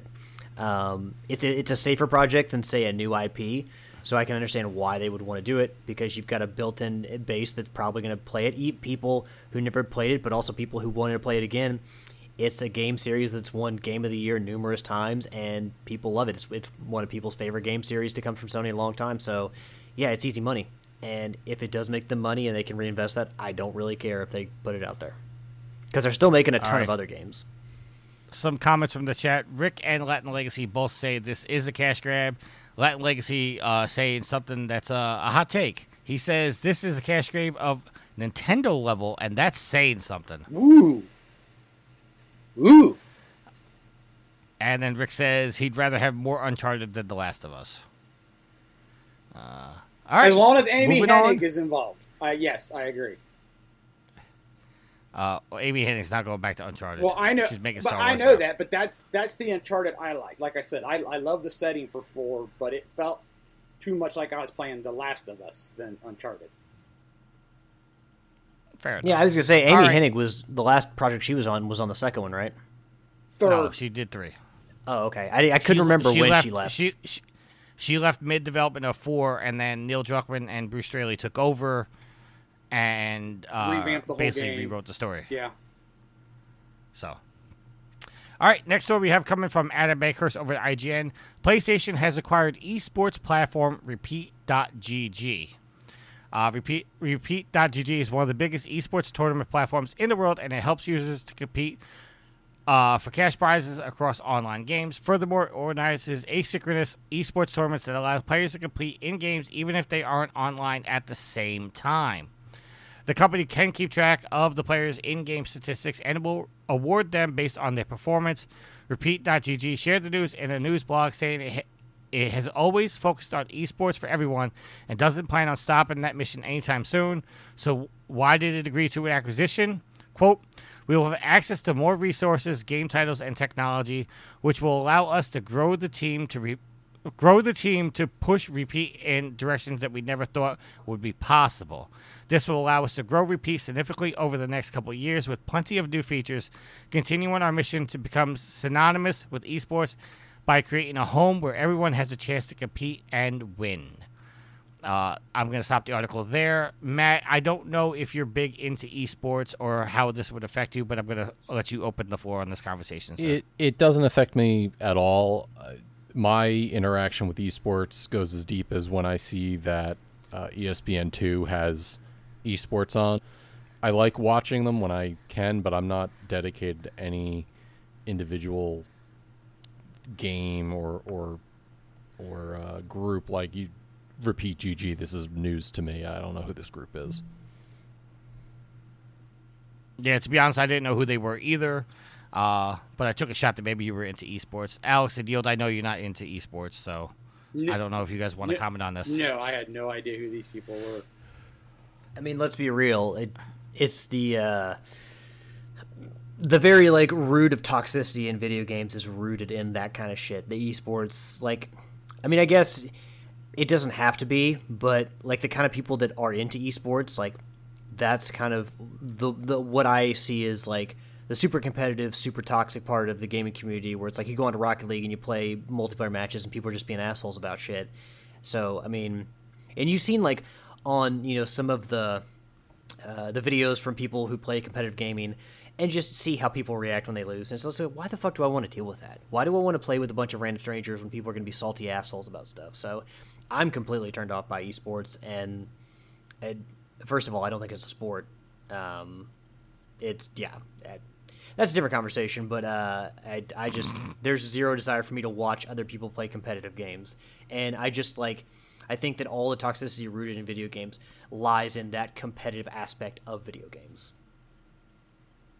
All right, moving on. Moving on. Rebecca Val- Rebecca Valentine from IGN says Ubisoft has officially stopped development on Ghost Recon Frontline. Not only is Ubisoft delaying Avatar Frontiers of Pandora and another unannounced game, but it apparently has flat out canceled four whole titles in an attempt to cut costs and focus on bigger names. Among those canceled games are both Ghost, Line, Ghost Recon Frontline and Splinter Cell VR. Ghost Recon Frontline's cancellation is a bit surprising given that the game wasn't even actually out yet. It was first announced back in October as a free to play Battle Royale spin off with 102 player battles. Initial reception was fairly negative, though, and a planned closed test of the game was indefinitely postponed. Now it seems like we'll never see it again. Splinter Cell VR is a little bit less shocking, it was first announced back in 2020 alongside Assassin's Creed VR game that hasn't been heard from since. The Assassin's Creed game still seems to game still seems to exist according to some leaked menu menu footage from this past April that indicated that it would be called the Nexus and was coming to the Quest 2. Meanwhile, two other unannounced games have been completely canceled, according to the CFO, who said that all four cancellations were part of the company's wider strategy of putting, quote, even more focus on our biggest development opportunities, end quote. For Splinter Cell fans, that leaves just the announced Splinter Cell remake in development at Ubisoft Toronto. Cancellations aside, Ubisoft has been a major culprit of game delays lately, including Prince of Persia Remake, Roller Champions, which did make it out earlier this year, and Skull and Bones hopefully out this fall. They aren't alone though. 2020 has been a massive year for delays, in part to the delayed impacts of the COVID 19 pandemic on production. Now, before I go to your comments, there's a up. There's another part of this article uh, written by Amelia Zollner. Uh, yesterday, Ubisoft announced that its delay has a smaller, unannounced premium game. Though the title of the game was unknown, a source has now revealed that this game was actually Rift, a code name for the upcoming Assassin's Creed title. According to a report by Bloomberg, Assassin's Creed Rift was delayed from February to May or June because development was running behind schedule. Rift was originally planned as an expansion to the 2020 title Assassin's Creed Valhalla, though the project became a standalone game in late 2021 to add to the company's thin release schedule. Not much is known about the game and is reportedly set in the Middle East and features a smaller scope with a focus on stealth gameplay.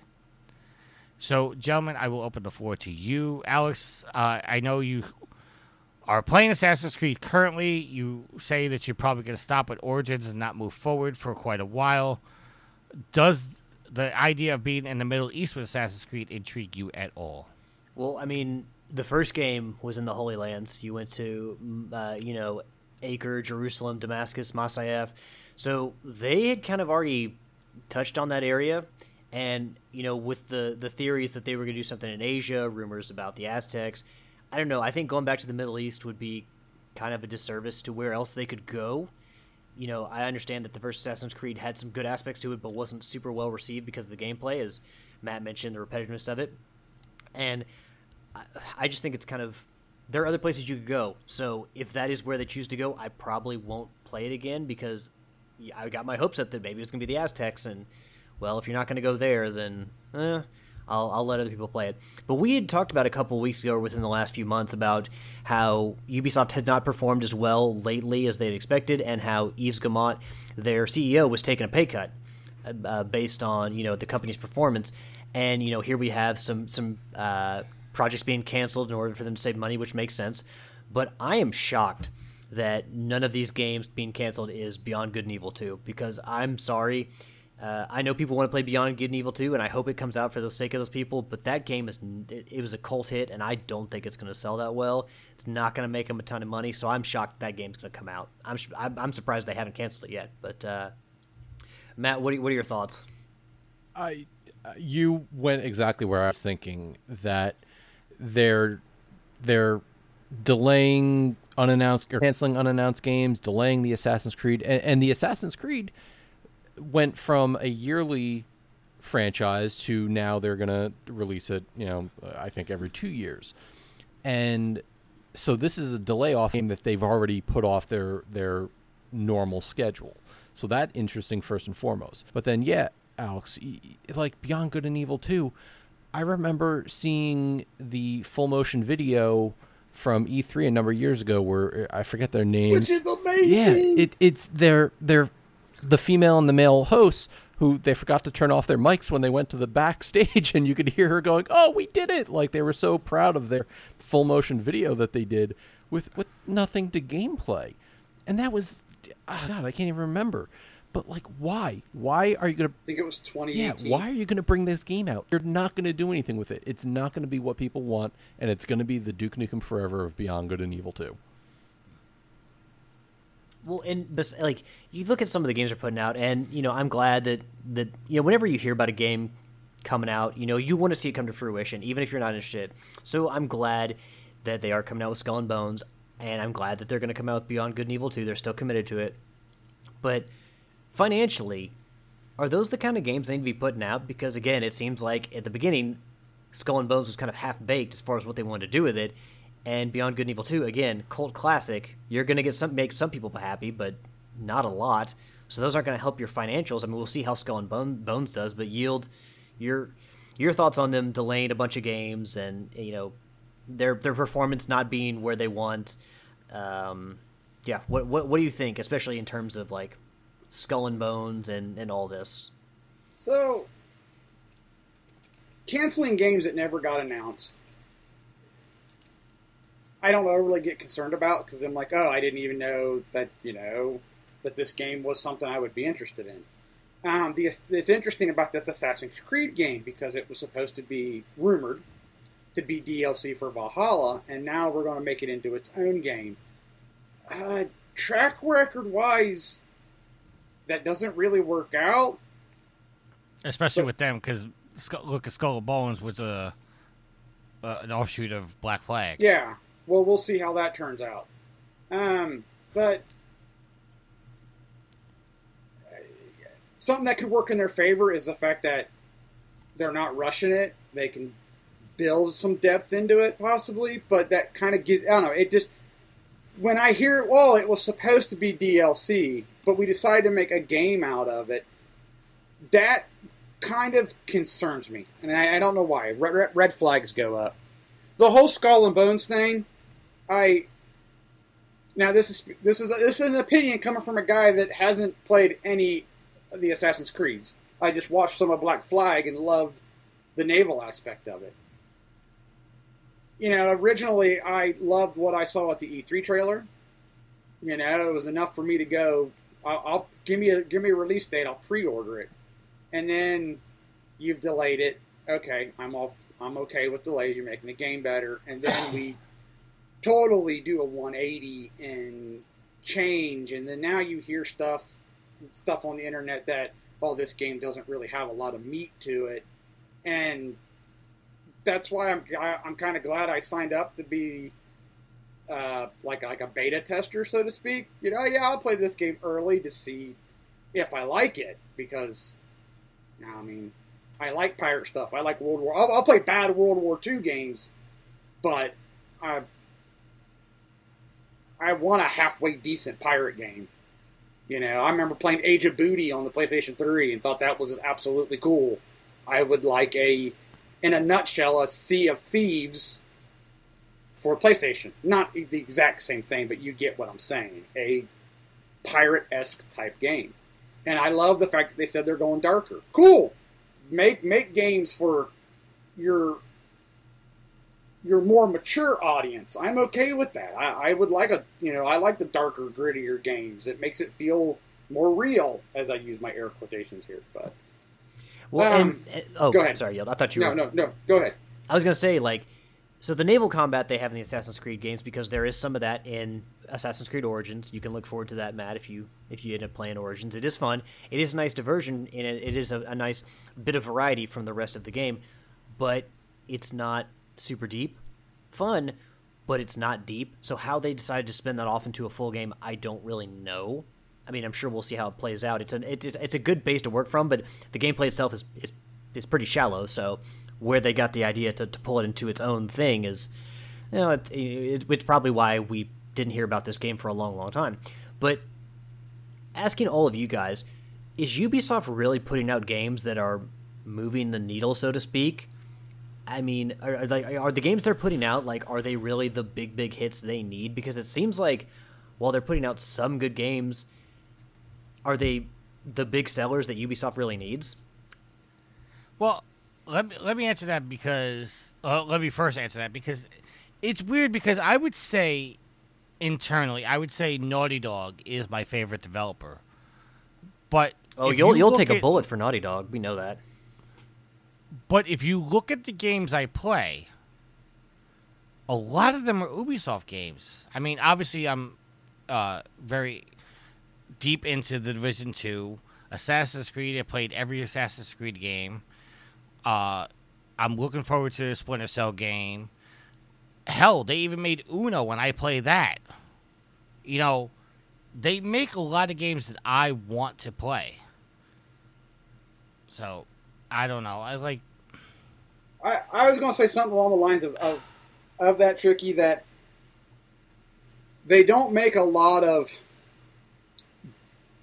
big splash blockbusters. You know, your Uncharted's, your but they make games that people want to play. Saints Yeah, but they tend to make games that people want to play. They tend to do uh, well with your big immersive maps. You know, Far Cry does well. Um, the Ghost Recon games, since Wildlands and uh, what was what was the one after Wildlands? Is that Frontiers? No. Uh oh oh. No. Star, I thought it started with an F. Breakpoint. Breakpoint. Breakpoint, Sorry, sorry, Breakpoint. Breakpoint. You know, those were very well. Breakpoint. It took some patches, but eventually, you know, well received. So it's it's like they're a big developer, but they're low key in the sense of they make a lot of hoop. I, I, I, hang on, you know, I'm saying this right. They make a lot of hoopla about their games, but you wouldn't consider them like you you wouldn't consider Wildlands like in the same category as as The Last of Us or you know. So I, I just I don't know. Yeah, like I, I, Yo, me- I'm the same way. I've got a lot of Ubisoft titles in my library. Yo, let me ask you this, and let me see if this is a fair statement to make. Would you say that Ubisoft is more for the casual audience, where uh, developers like Naughty Dog are more for the hardcore audience? Well, I would say Naughty Dog is more of your your storytellers. Your im- eh, I don't know if I want to use immersive, but th- those type of stories that draw you in. Where yeah, Ubisoft is more of a, like a casual, a pick up and play type gamer.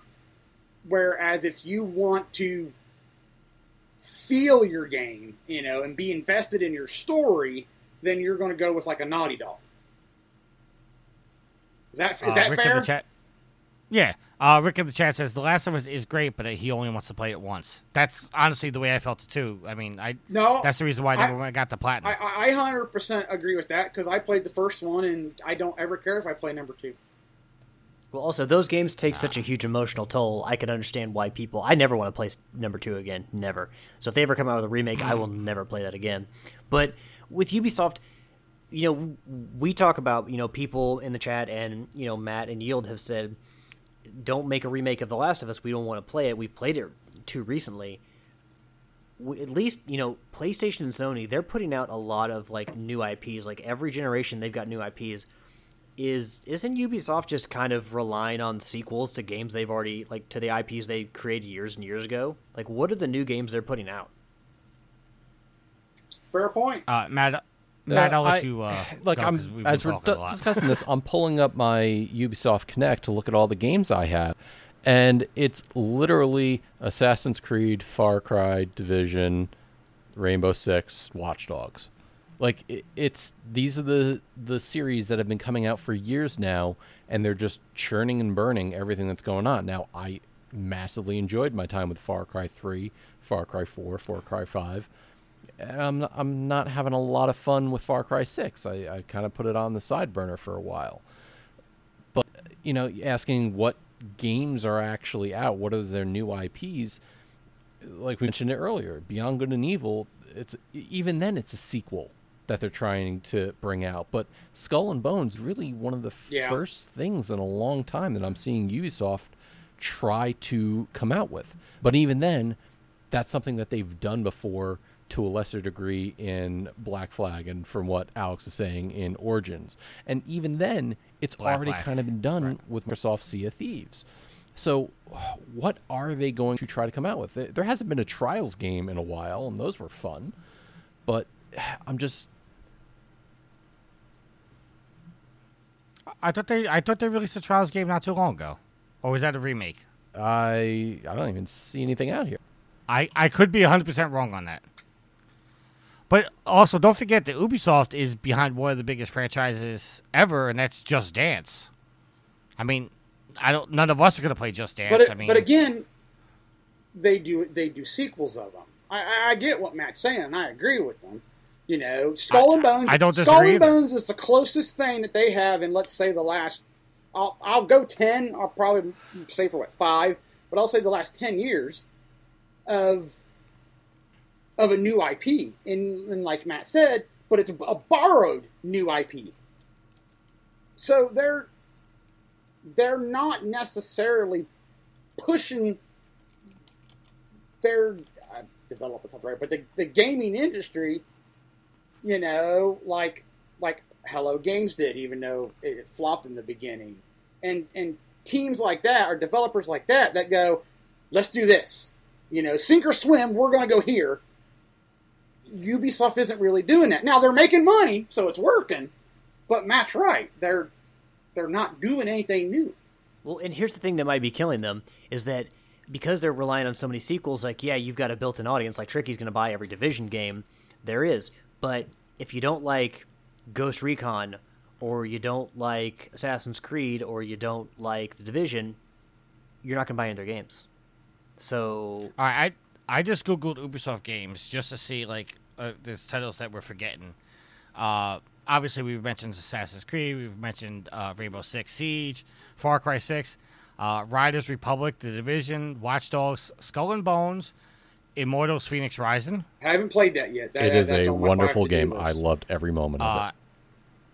So, so right there, so right there, I'm 100 percent wrong when I said 10 years because they did Immortals: Phoenix Rising. That was a But new to IP. even that, So sorry to see, interrupt, but Uh, even to that point, and it's it- basically Legend of Zelda: Breath of the Wild set with Greek background. Uh, you also have Avatar's Frontiers of Justice, which they're also making now. Uh, Rocksmith, which came out in 2011. Uh, you got For Honor, which was of 2017. Uh, you got Mar- Mario and Rabbids. Uh, that they got another game coming out this year, but they also had another one. X Defiant, which is basically all the Tom Clancy characters in a uh, shooter, you know, an arena shooter. Uh, Child of Light.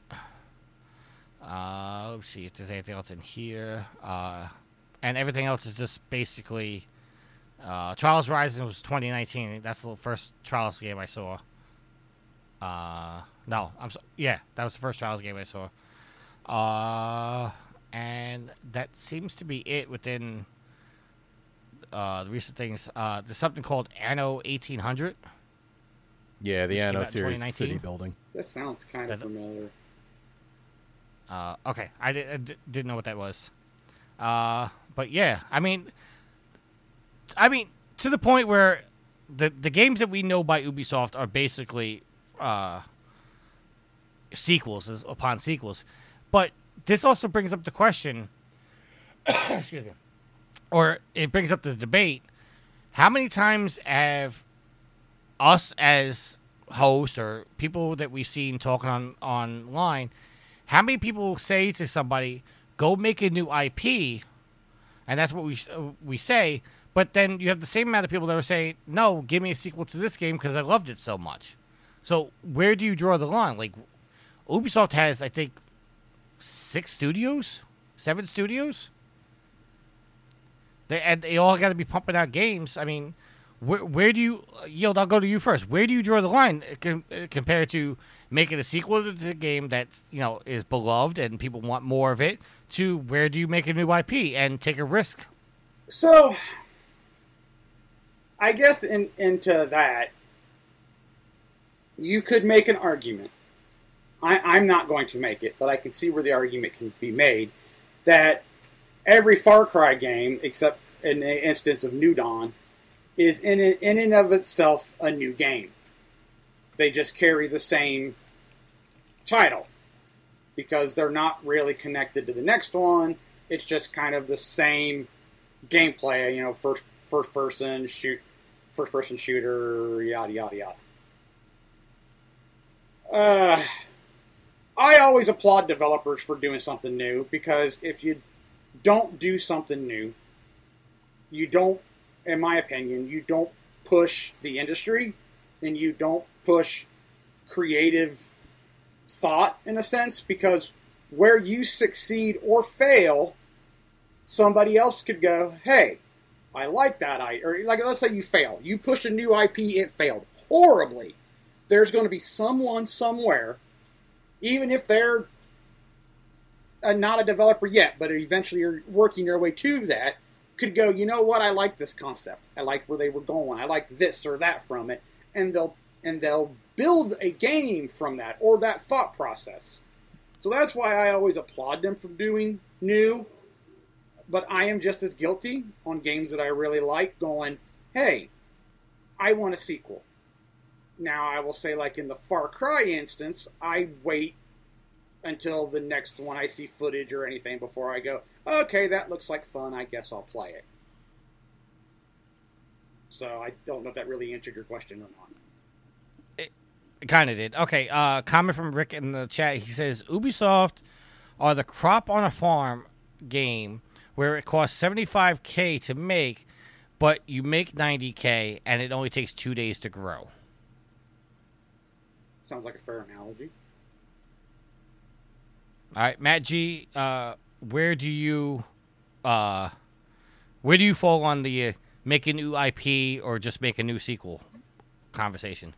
So this is where I feel really guilty because I, I've already expressed how much I love Immortals Phoenix Rising, but I bought that game for fifteen dollars on a Black Friday sale uh, a year or two ago, and after I finally played it, I said, "Oh, damn! I should have actually pulled paid full price for this because that's how much I love that game." But in today's world, not everybody can afford to pick up every single game that comes out. I I feel listen, I want them to make new IPs, but I also want them to make sequels of games that we love. But the problem came when they started churning out new games every year. A new Assassin's Creed. They were following the Call of Duty model. And we see how much that stagnates the series. Sometimes you get a large leap forward like a Assassin's Creed Origins or an Odyssey.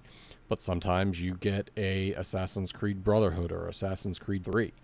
And when you're forcing your teams to churn something out every year because you need to meet your financial quarterly metrics, you're going to stagnate a series and you're going to wring a series dry.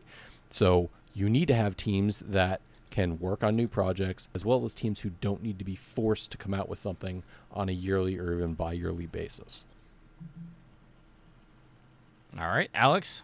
Yeah, I mean, I, there, your portfolio as far as like, being a game maker, you need to have sequels and you need to have new IP. There, there needs to be a mix of that. And you, you companies like Nintendo is really guilty of, you know, they put out, you know, um, Arms, they put out Splatoon. They've got they've come out with more new IP recently, but they're a company that's relied heavily on sequels. And you've got Ubisoft, which despite the fact that people give Activision and EA a lot of crap for relying on games year after year, Ubisoft kind of does the same thing too. So I think in, uh, I want to focus on on Sony in particular because obviously we on a PlayStation podcast and we play a lot of Sony made games.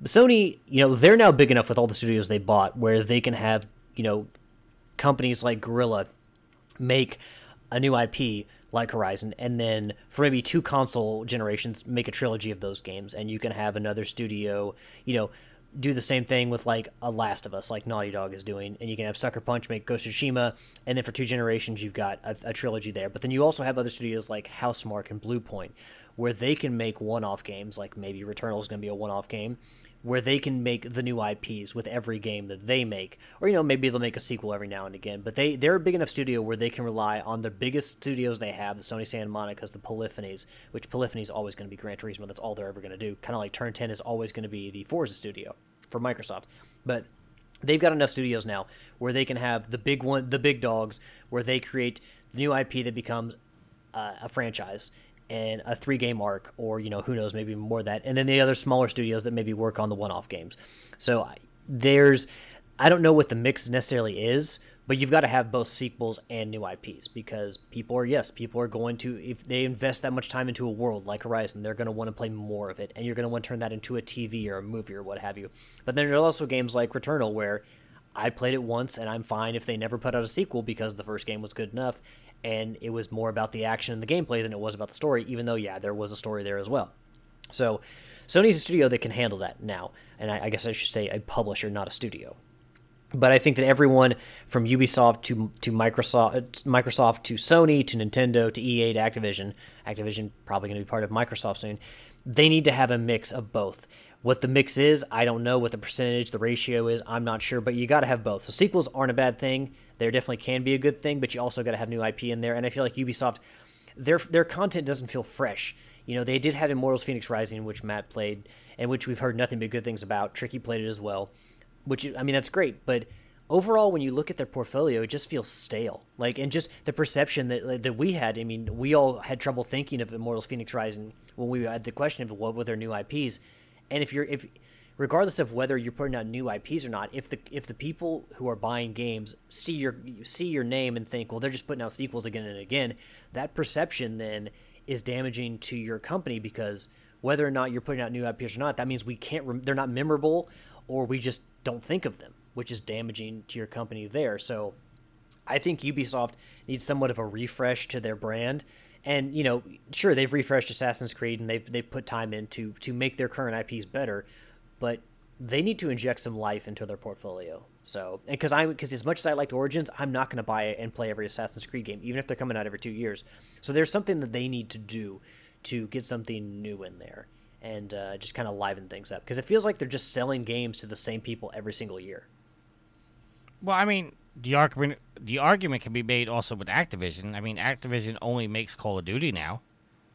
They they got three development studios that are cycling their games every year, I can't honestly I can't sit here and tell you without looking it up another game that Activision has made in the last 10 15 years. Recently, Well, I mean, they did the, the Crash Bandicoot 4. It's about time. I mean, they did like Crash Nitro Kart. They did the Insane Trilogy. They did the Spyro Reignited Trilogy. Yeah, but those were all remakes. I'm talking about new IPs. Okay, well, Crash 4 was not a new IP. It was not a new IP, but it was also a sequel, what, 20 plus years in the making? So. That is something not quite a, not quite a, somewhere between a sequel and a new IP, I would say. But I get what you're saying. I'm not letting Activision off the hook because they're one of the worst offenders. I also just think that Ubisoft doesn't get enough ahead, Yul. flack for what they do as well. All right, Matt, you But, look like you're so- you're looking up some Activision games. So, so in, in, in no, so in that thought process, Alex, and I agree with what you're saying. You're right; they don't. But would you, but would you agree that Ubisoft is doing something right because they're they're they're doing what Activision does, but they're not getting the flack. Well, So, they, they just had to cancel four it- unan- unannounced games, delay the next Assassin's Creed, and their CEO had to take a pay cut. Which I mean, he should Well, have. I, I, I, I mean, as in, they're they're going with the same formula in in a broad sense, but yet we as gamers don't necessarily seem to think Ubisoft on the same terms as Activision.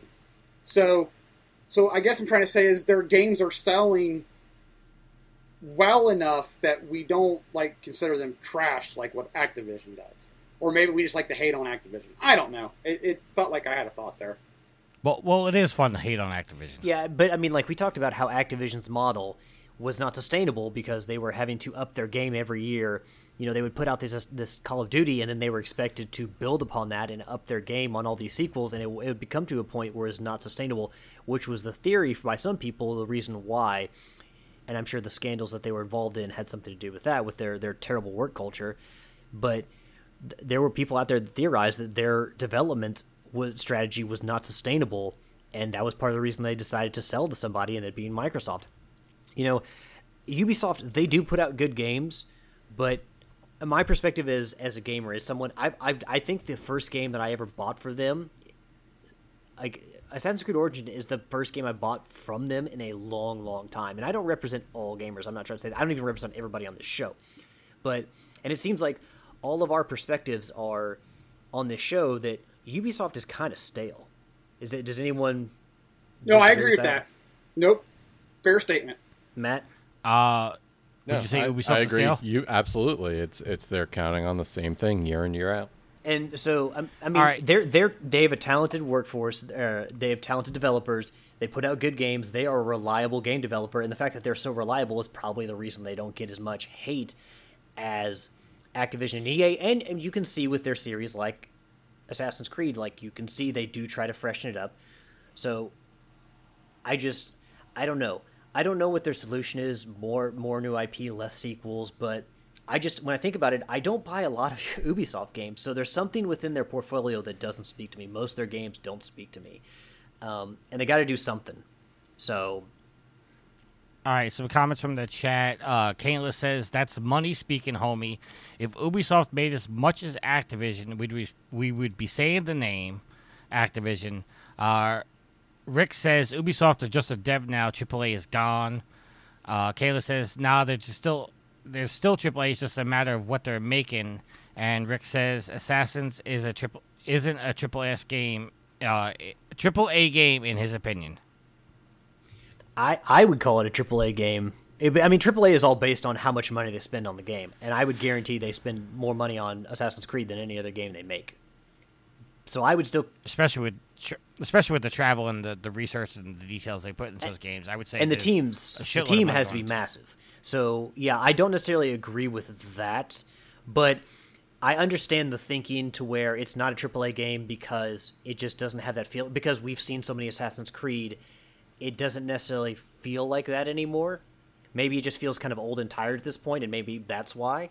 Um, so i can see from that perspective. Yeah, I mean, but to be fair, Alex, uh, you're playing Origins, which was a dramatic change from the way Assassin's Creed played. I mean, that's when they went to the big open world. Well, I, I was gonna say, wasn't that the first one that they decided they were going to take two or three years to develop it instead of every year? No, I, th- I think they came out. With, I th- I think Origins came out a year after the last one. Then they took two years off to make. Valhalla. No, Valhalla wasn't the second. The next one. The next one was odyssey like you know, Odyssey. Odyssey. Oh, okay. and then they took two years to come out with Va- Valhalla, and we were supposed to get another Assassin's Creed on the two-year cycle this year, but that uh, game has apparently been delayed. yeah but Uh, also they did more Matt, it looked like um, they started doing DLC with Origins, but they've done more DLC, I think, with Valhalla than any other game. So that probably threw them off their cycle. yeah, Matt, you looked like you were getting ready to say something, sir. No, it was just uh, again to do to copy what you did, pulling up the list of Activision games, and just from 2020 to present, eh, one of the gents mentioned Crash Bandicoot 4. Interestingly enough, they did the publishing portion for Sekiro: Shadows Die Twice on Stadia, and then didn't even know this, but uh, through their Vicarious Visions, they did the Tony Hawk Pro Skater 1 and 2 remake. Okay, Sekiro, a new IP, but everything else you just mentioned is not a brand new IP. Yeah, that's, that's all no, and that just highlights the points that Activision is is doing what they do best, just pumping out the same thing every year. And obviously, you know, with Call of Duty big, being the biggest moneymaker, they could just pump that out every year and people will buy it. Same thing that EA was doing for a long time with like Madden. Yeah, well, that's the difference between Activision and Ubisoft is they're both pumping out the same games over and over, but the Ubis the the Activision ones make more money. And to be fair, you know, Activision is worth more than most independent, like most video game publishers, you know, aside from the platform holders. But I mean, yeah, like Call of Duty, Candy Crush, they have more value by IP than Ubisoft does because none of Ubisoft stuff makes that much money. Um, so, yeah, I mean, obviously Ubisoft, they're canceling projects, they're delaying stuff. They, you know, Yves Guillemot is taking a pay cut or at least not getting as much in bonuses as he normally would. So I think that Ubisoft is they're going to look at this and restructure things how they do like game game wise they're going to look at their portfolio they obviously have and they're going to refocus so they're, they're going to take this opportunity to kind of restructure things and, and, and look at their financials in depth but uh, i mean they're pretty reliable as a game studio so hopefully like i would like to buy more ubisoft games but you you got to put out more stuff that i want to play so but they're obviously taking a look at everything and hopefully it, it, it benefits the company overall All right, I, I'm gonna put a pin in this conversation because we gotta kind of have to move on a little bit. Uh, we're getting a little long. Uh, great conversation. I wish we could keep going, but we just we have other things we have to cover. Uh, the last article we have before going into our topic of the week is coming from IGN, written by George Yang. Uh, former Uncharted 4 and Last of Us director Bruce Straley has opened up a new studio called Wildflower in- Interactive. The studio is made up of developers who've worked on games such as Call of Duty, Abzu, Kena Bridge of Spirits, and Astroneer. Uh, quote, In 2017, I left the industry not sure if I wanted to make games anymore, but the longer I was away, I kept thinking about this medium and everything yet to be done and everything I wanted to do still, and this idea kept following me, so I grabbed some friends and we started prototyping, end quote. According to Wildflower Interactive's website, the studio is aiming to create small-ish, creatively charged, and uni- uniquely stylized games. While the studio didn't reveal any other information about any projects, it is currently embracing remote work. It looks like Wildfire Interactive is, is still early development as they are hiring for roles such as COO, audio designer, character designer, environmental artist. Uh, Wildfire Wildfire Interactive's current employees include. Uh, I'm not even gonna try to pronounce these names. Wow, I should have read this article ahead of time. Uh, but yeah, uh, and the article just goes on to say Straley left Naughty Dog in 2017. He had no announcements about his next steps, but wanted to quote continue the journey into the creative process end quote. Uh, so I didn't realize Straley left so long ago. So Matt, we'll go to you first. Uh, Yeah, I think he left right after. Uncharted Four. Was it Uncharted Four? Yeah, I thought it was in the during the last of during towards the end of Last of Us. It was Uncharted Four where, where he left. I think he left on during Uncharted Four because I think that was his last game. Because him, Okay. him and Druckmann took over four, I believe. Okay. I'll, I'll, I'll, I'll research that just to make sure. But uh, Matt, we'll go to you no, first. that you're probably about right. Uh, personally, it doesn't mean a whole lot to me. You know, uh, I tend to only listen or pay attention to the big names behind developers, but uh, to me, somebody going out starting their own new studio is always a good thing to see whether it succeeds or not. I, I hope everybody who has a chance to do so succeeds, but even if it doesn't, hopefully they bring something new to the table that sparks the next big IP that comes out. Uh, before I go to you, yield. Yes, Straley left on after Uncharted Four. Okay, so uh, I like this. I always, I don't know why.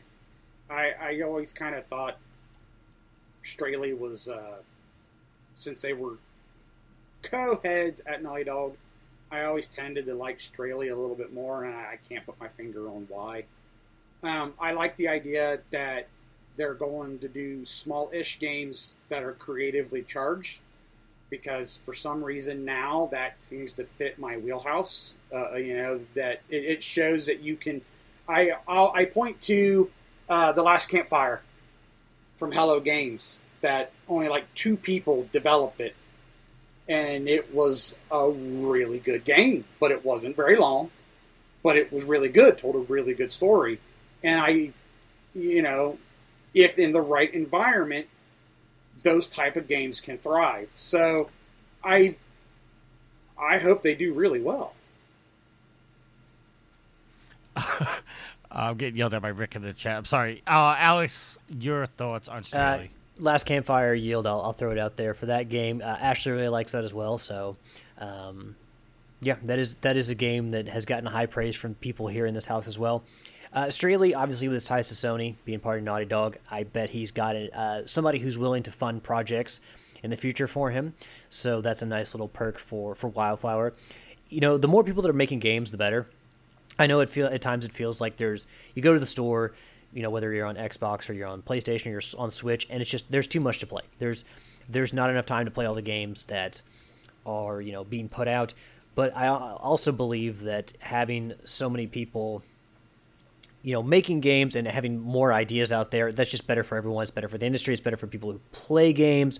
So I, I think it's definitely a good thing that Bruce Straley has brought his expertise back to the video game industry and has you know has you know recruited obviously people from around the the um, the industry as well from some noted game studios who we know you know we you know Kingdom Bridge of Spirits was mentioned in there as someone he had you know brought their expertise in somebody from that studio uh, Ember Ember Labs.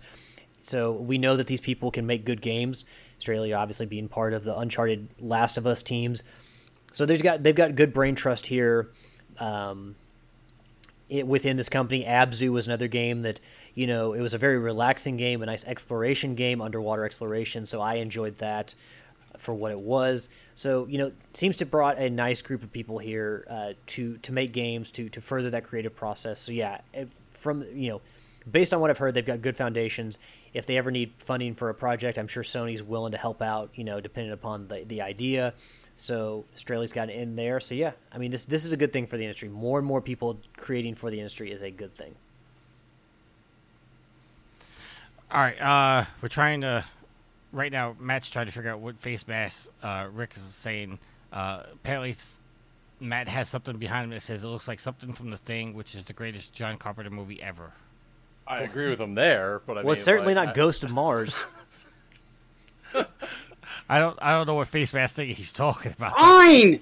I mean, that's that's the only thing I can think of. Uh, Kayla says he thinks he's talking about your pillow. Oh, that's my that's my scuff pillow. It's for when I'm sitting back in my chair. Rick says no, the pink. All right, we're gonna figure this out. The pink. The pill. Oh yeah, the pillow The on pillow. the bed. I don't know. Uh, but I don't know can- either. Can, you hold that up for a second, there, Matt? The the scuff thing. Fun fact for anybody that uh back in the SG days, remember eight bit bass? I know the good name. old, good yeah. old Cliff. He invented that. Yeah, he invented that, and then sold his design to uh, Scuff. Why he should be a rich person, or at least financially well.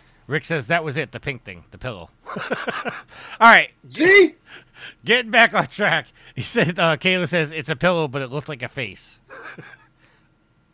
I don't know. I, I Looks agree like a with that. sorting hat. All right. Uh, speaking of things that are British, uh, we have You, you, did, our you Sophie didn't say it right. I'm sorry. What? How did? How was I supposed to say? British. British. Yeah, things that are British. British. We have uh, this week's Sophie Sophie's, which uh, I must apologize to uh, Sid. We were supposed to patch it into last week's show, but uh, we forgot. Well, to, hold, so- no, we didn't forget to. You I never got it. I never found it in my email, and it wasn't in the Dropbox, so I assume there wasn't one. I told you there was one. I looked in the said, Dropbox. Depending on the edit. I looked. In, Uh, I looked in Dropbox, and there wasn't one. It was. I there. didn't see it. Here it is. Here it is. Hello again, my friends. Um, time for another Sophie's Trophy, and as you may have guessed, it's going to be another quick one. Um, I really need to get around to playing some more big games on the PlayStation, but uh, the Switch seems to have taken over my life at the moment, so it may be a little while, um, but we will see. Um, so yeah, quick game called Infestor or Infester, whatever they say. And the idea is you're a little green alien blob type thing. You go around the levels, jump over spikes, um, infect people to take over them, to make them do things for you. Um, very minimalist style. Uh, not much to it, guys, I have to say. But overall, it's not too bad of a little game for a platinum. So, we have 13 trophies in this one, and the first one is always the platinum, which is Platinum Infester or Infestor, and that is get all other trophies as always. Then we have Colonist, which is take control of a colonist. Very simple, go up to a colonist and press uh, square. You press square to take over, so you jump into their bodies. Um, take control of a worker. Again, press square near them. Uh, take control of a guard. Now, guards have guns, um, so you will need them uh, to shoot certain enemies, shoot robots and things. But if they see you, they will kill you straight away. So take them over and then use their gun. Then you have Overseer, and you can take control of them to unlock certain doors. So there is a puzzle element to this game, guys. Um, you know, it's quite a good little game, to be honest. Um, one of the better ones, I have to say. Then we have Jet Scouts. Take control of a Jet Scouts. So that is good English, isn't it? Let's just do that one again, guys. Take control of a Jet Scouts. Um, so Scouts means plural, which means more than one. So maybe they have schizophrenia. I don't know. Then we have droid, destroy a droid. Then we have turret, destroy a turret. So you will need the uh, guard to do that, as they are the only ways you can get weapons. Then you have complete level 10, complete level 20, complete level 30, complete level 40, complete level 50. So, all in all, guys, levels take about, I don't know, 30 seconds to a minute and a half each. So, not too long for this one, guys. Um, very simple. Good little platinum. Not too bad of a little game. Um, I know I keep saying it, guys, but I will get around to playing something eventually. But nothing's piquing my interest, I have to say. I have the new PS Plus and everything, but nothing's nothing's gripping me at the moment. Um, I don't know why. But uh, hopefully later on in the year, I'll start to get some games that I can really sink my teeth into. Um, I have to say, getting bored with Turtles, uh, Shredder's Revenge, I have to level everyone up now and see all the endings. It gets a bit tedious. I'm not one for that kind of stuff, guys. Um, uh, I really don't like repeating myself, even though that's what I tend to do on this every week. But hey, you know, sarcasm is great. Um, so, anyway, that's it for this week, guys. Um, hope you're all okay and keep getting those trophies. Bye. Thank you, Sid, for that. And before we go into our topic of the week, we have to play the soundbite, which I moved on my thing, so I have to make sure I get the right one. Uh, here we go. Time to check my social media, yeah. Uh, I was demanded by Rick to make sure I mention these, or he's going to shake his fist at me. Uh, first question: Thoughts on games that continue to release free updates and add trophies, a la Minecraft or Minecraft Dungeons? Felt great getting 100% on Minecraft Dungeons again recently, but I know it would only inevitably release the next update. Would Tricky like something like this with the Division 2, or is he happy having the 100% and just playing for fun? Uh, I will answer last. Yield, what do you think about games that uh, continuously release trophies with their DLC, or do you just want to play the game? Uh, I'm 50 50 on this. Um, while, like, I'll use World of Warships, I've had the Platinum for a few years now. I still play it because of some of the content they release, Bureau or freebie stuff, free ships that they'll give away if you complete something in time. I still dive back in and I still play it. Um, it's nice that I have the 100%. Nice little, you know, little flag I can, indivisible flag that I can wave. I got the 100% on it. But there are some times where it would be nice if there was something else to chase in the game, you know, if they were to add trophies. So I'm like yes and no on this. You know, um, it depends on the game as well. Because even if you're adding trophies, sooner or later, you're going to add something that not everybody likes, or people are going to get tired of playing it and then move on. So naturally, you're going to lose your hundred percent. So I'm I'm down the middle. All right, what one of the classic games, which I'm surprised you didn't mention, was Burnout Paradise. They released, I think, it was like seven or eight DLC packs, and they all had trophies on them. Yes. So, Alex, what do you think? Uh, do you want more trophies with DLC, or would you rather just keep your hundred percent? I like my 100%. Now, I mean, if you release DLC for a game and it's got trophies, that's, I mean, that's fine. I, the only instance where I've been really annoyed that with a DLC that released trophies was Mr. X's Nightmare for Streets of Rage 4 because I had the Platinum and the 100%, and then they released a DLC and there are trophies in there that are too hard for me to get.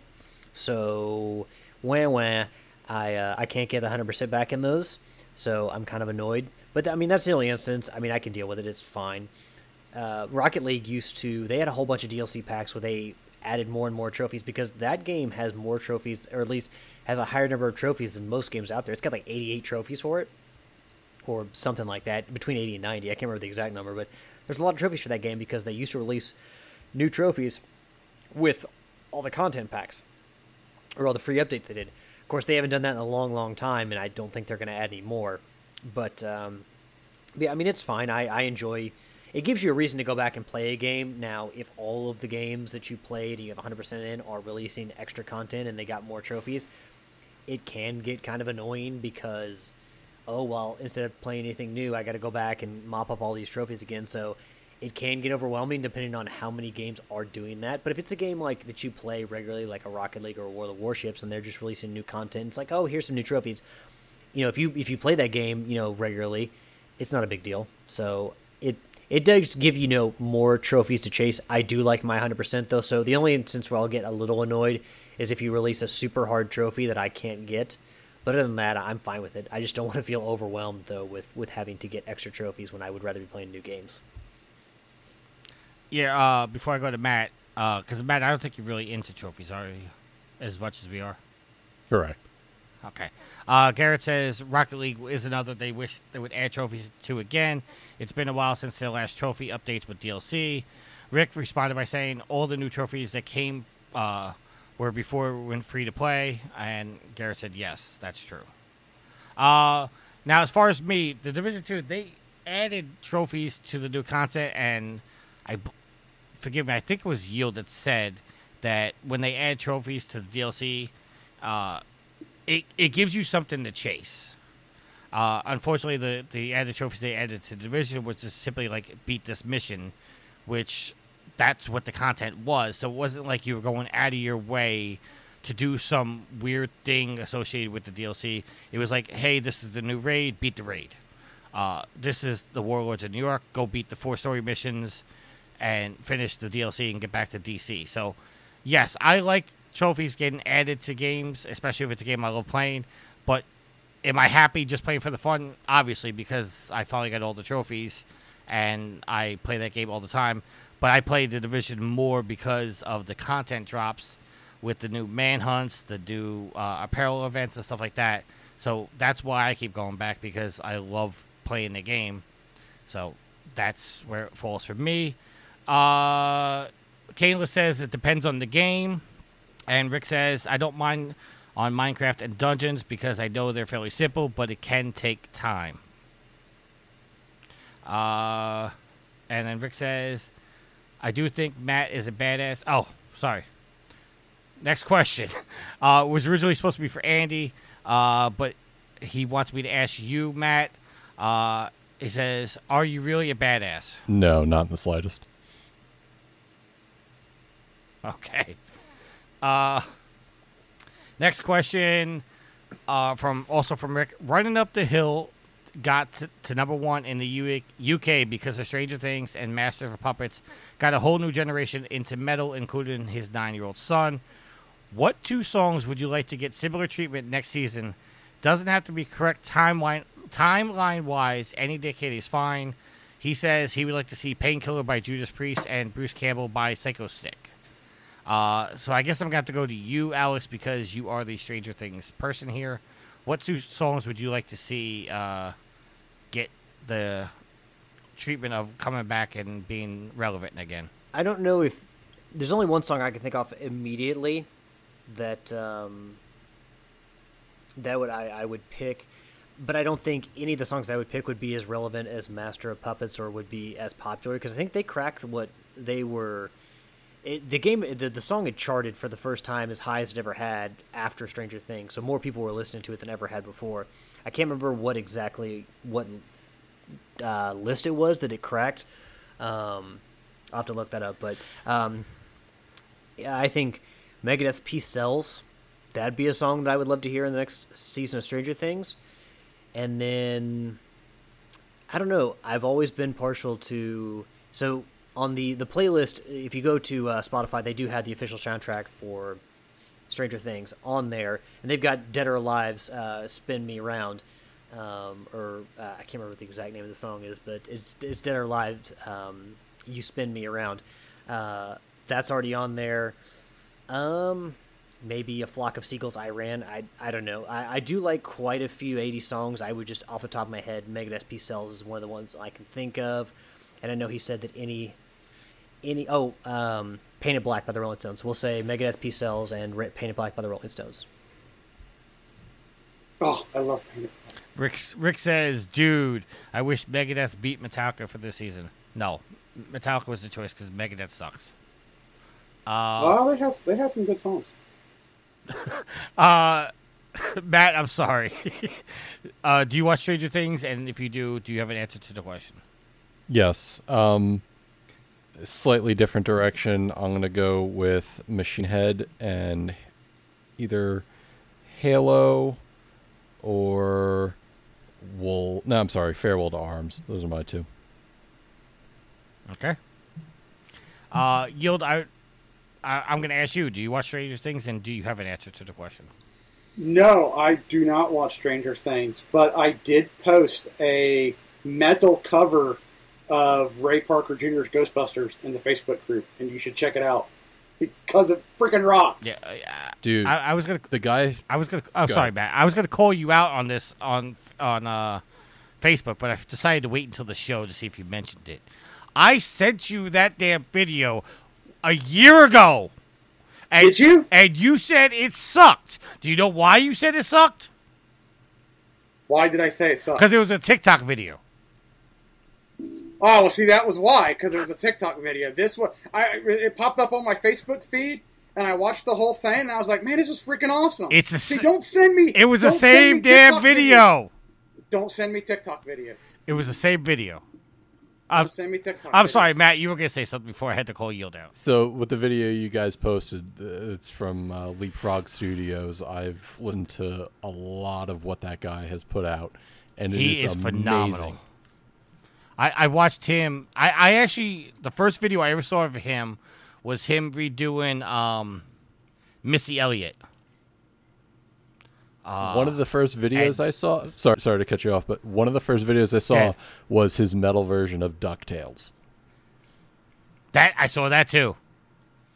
Yield, you got to go look up Frog Leap I'm, Studios. not- Oh, that's it, that's it. I'm going to look it up, because that sounds Leapfrog like that would be Studios. amazing. Oh, I'm sorry. Uh, he's done uh, the Pokemon theme. Basically, anything you could think of, he's probably done. And the more impressive thing about the whole thing is, everybody for our listeners as well, he plays every instrument. He does everything. There's no like, it's not just him in the videos. It's literally him re- refilming himself playing every instrument. He plays every instrument on every one of his tracks. So that's cool.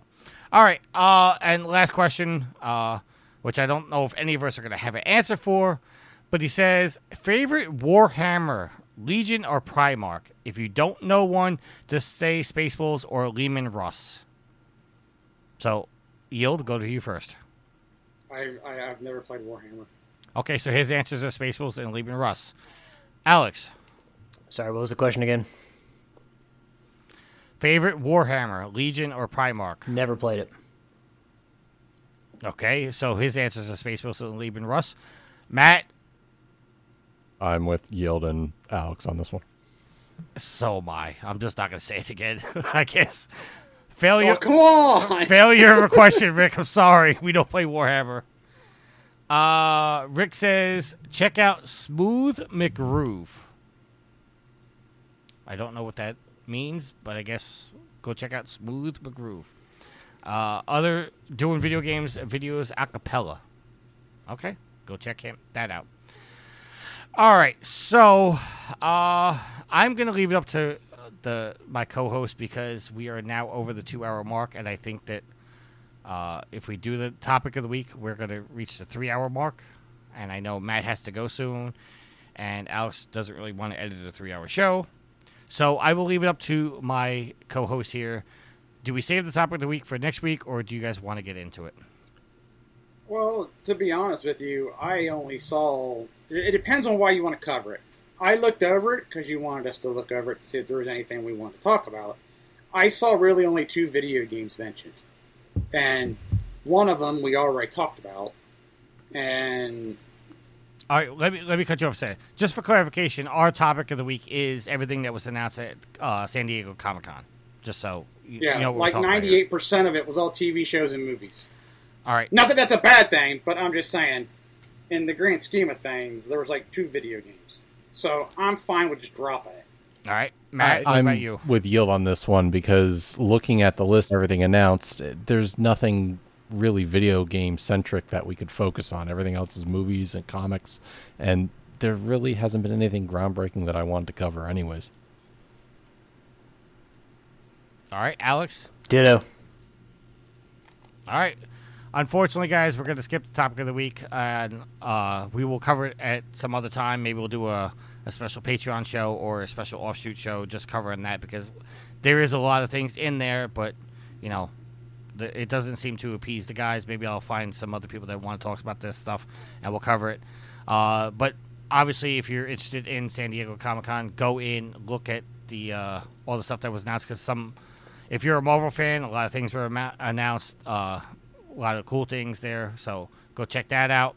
Uh, but at this time, we're gonna close out the show with some shout outs. Uh, Yield, we'll start with you, sir.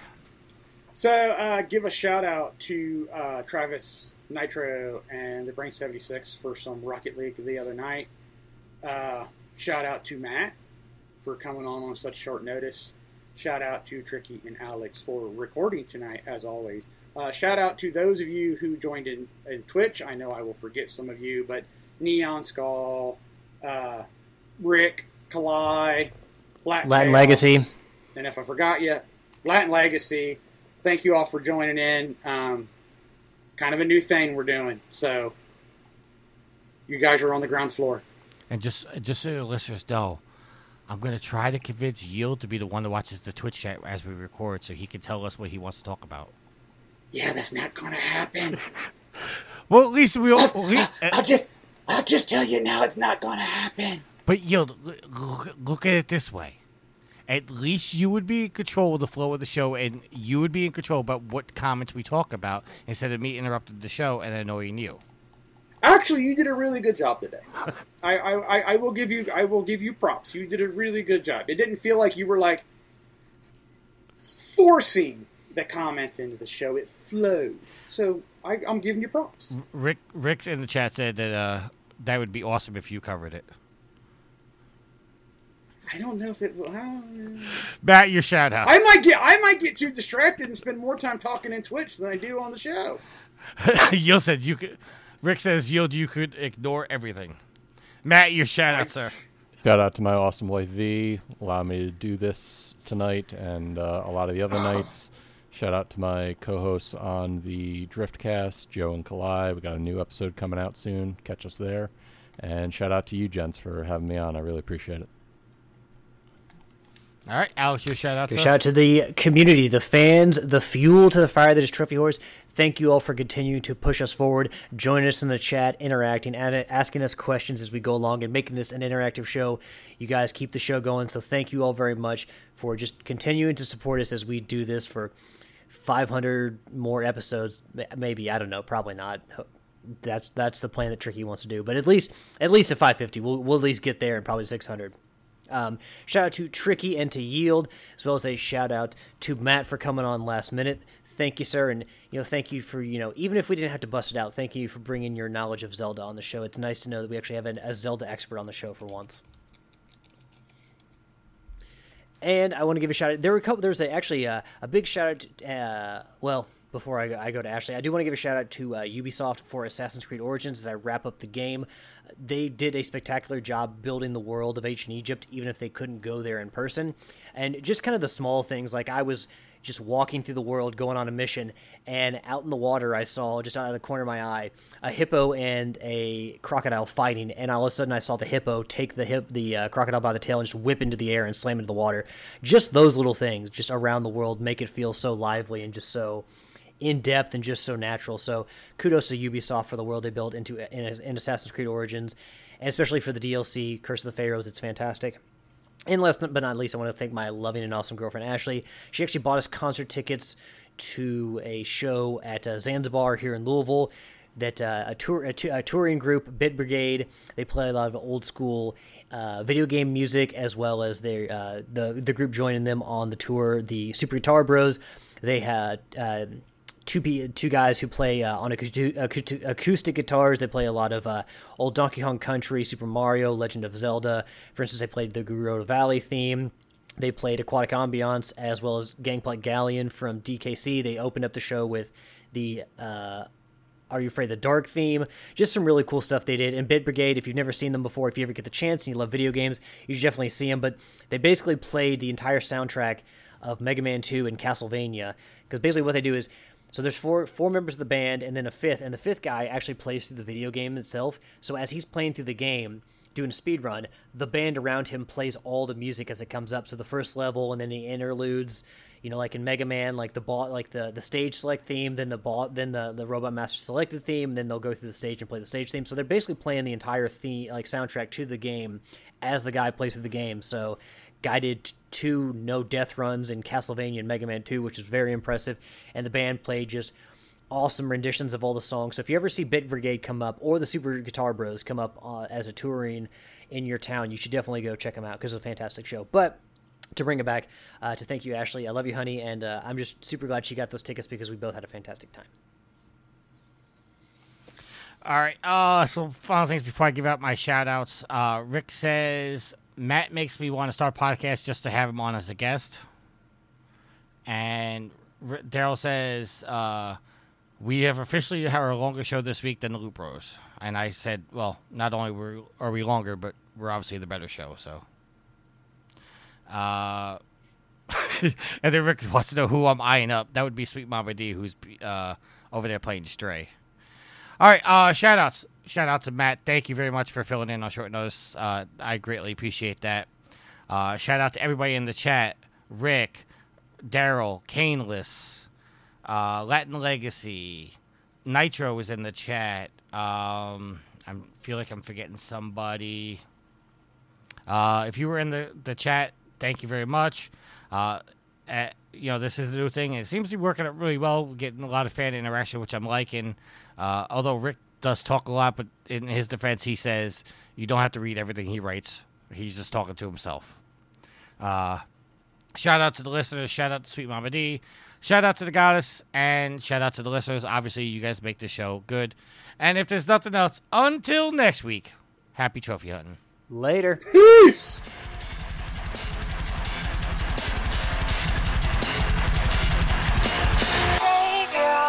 Last words, then read on me this. Save your last words.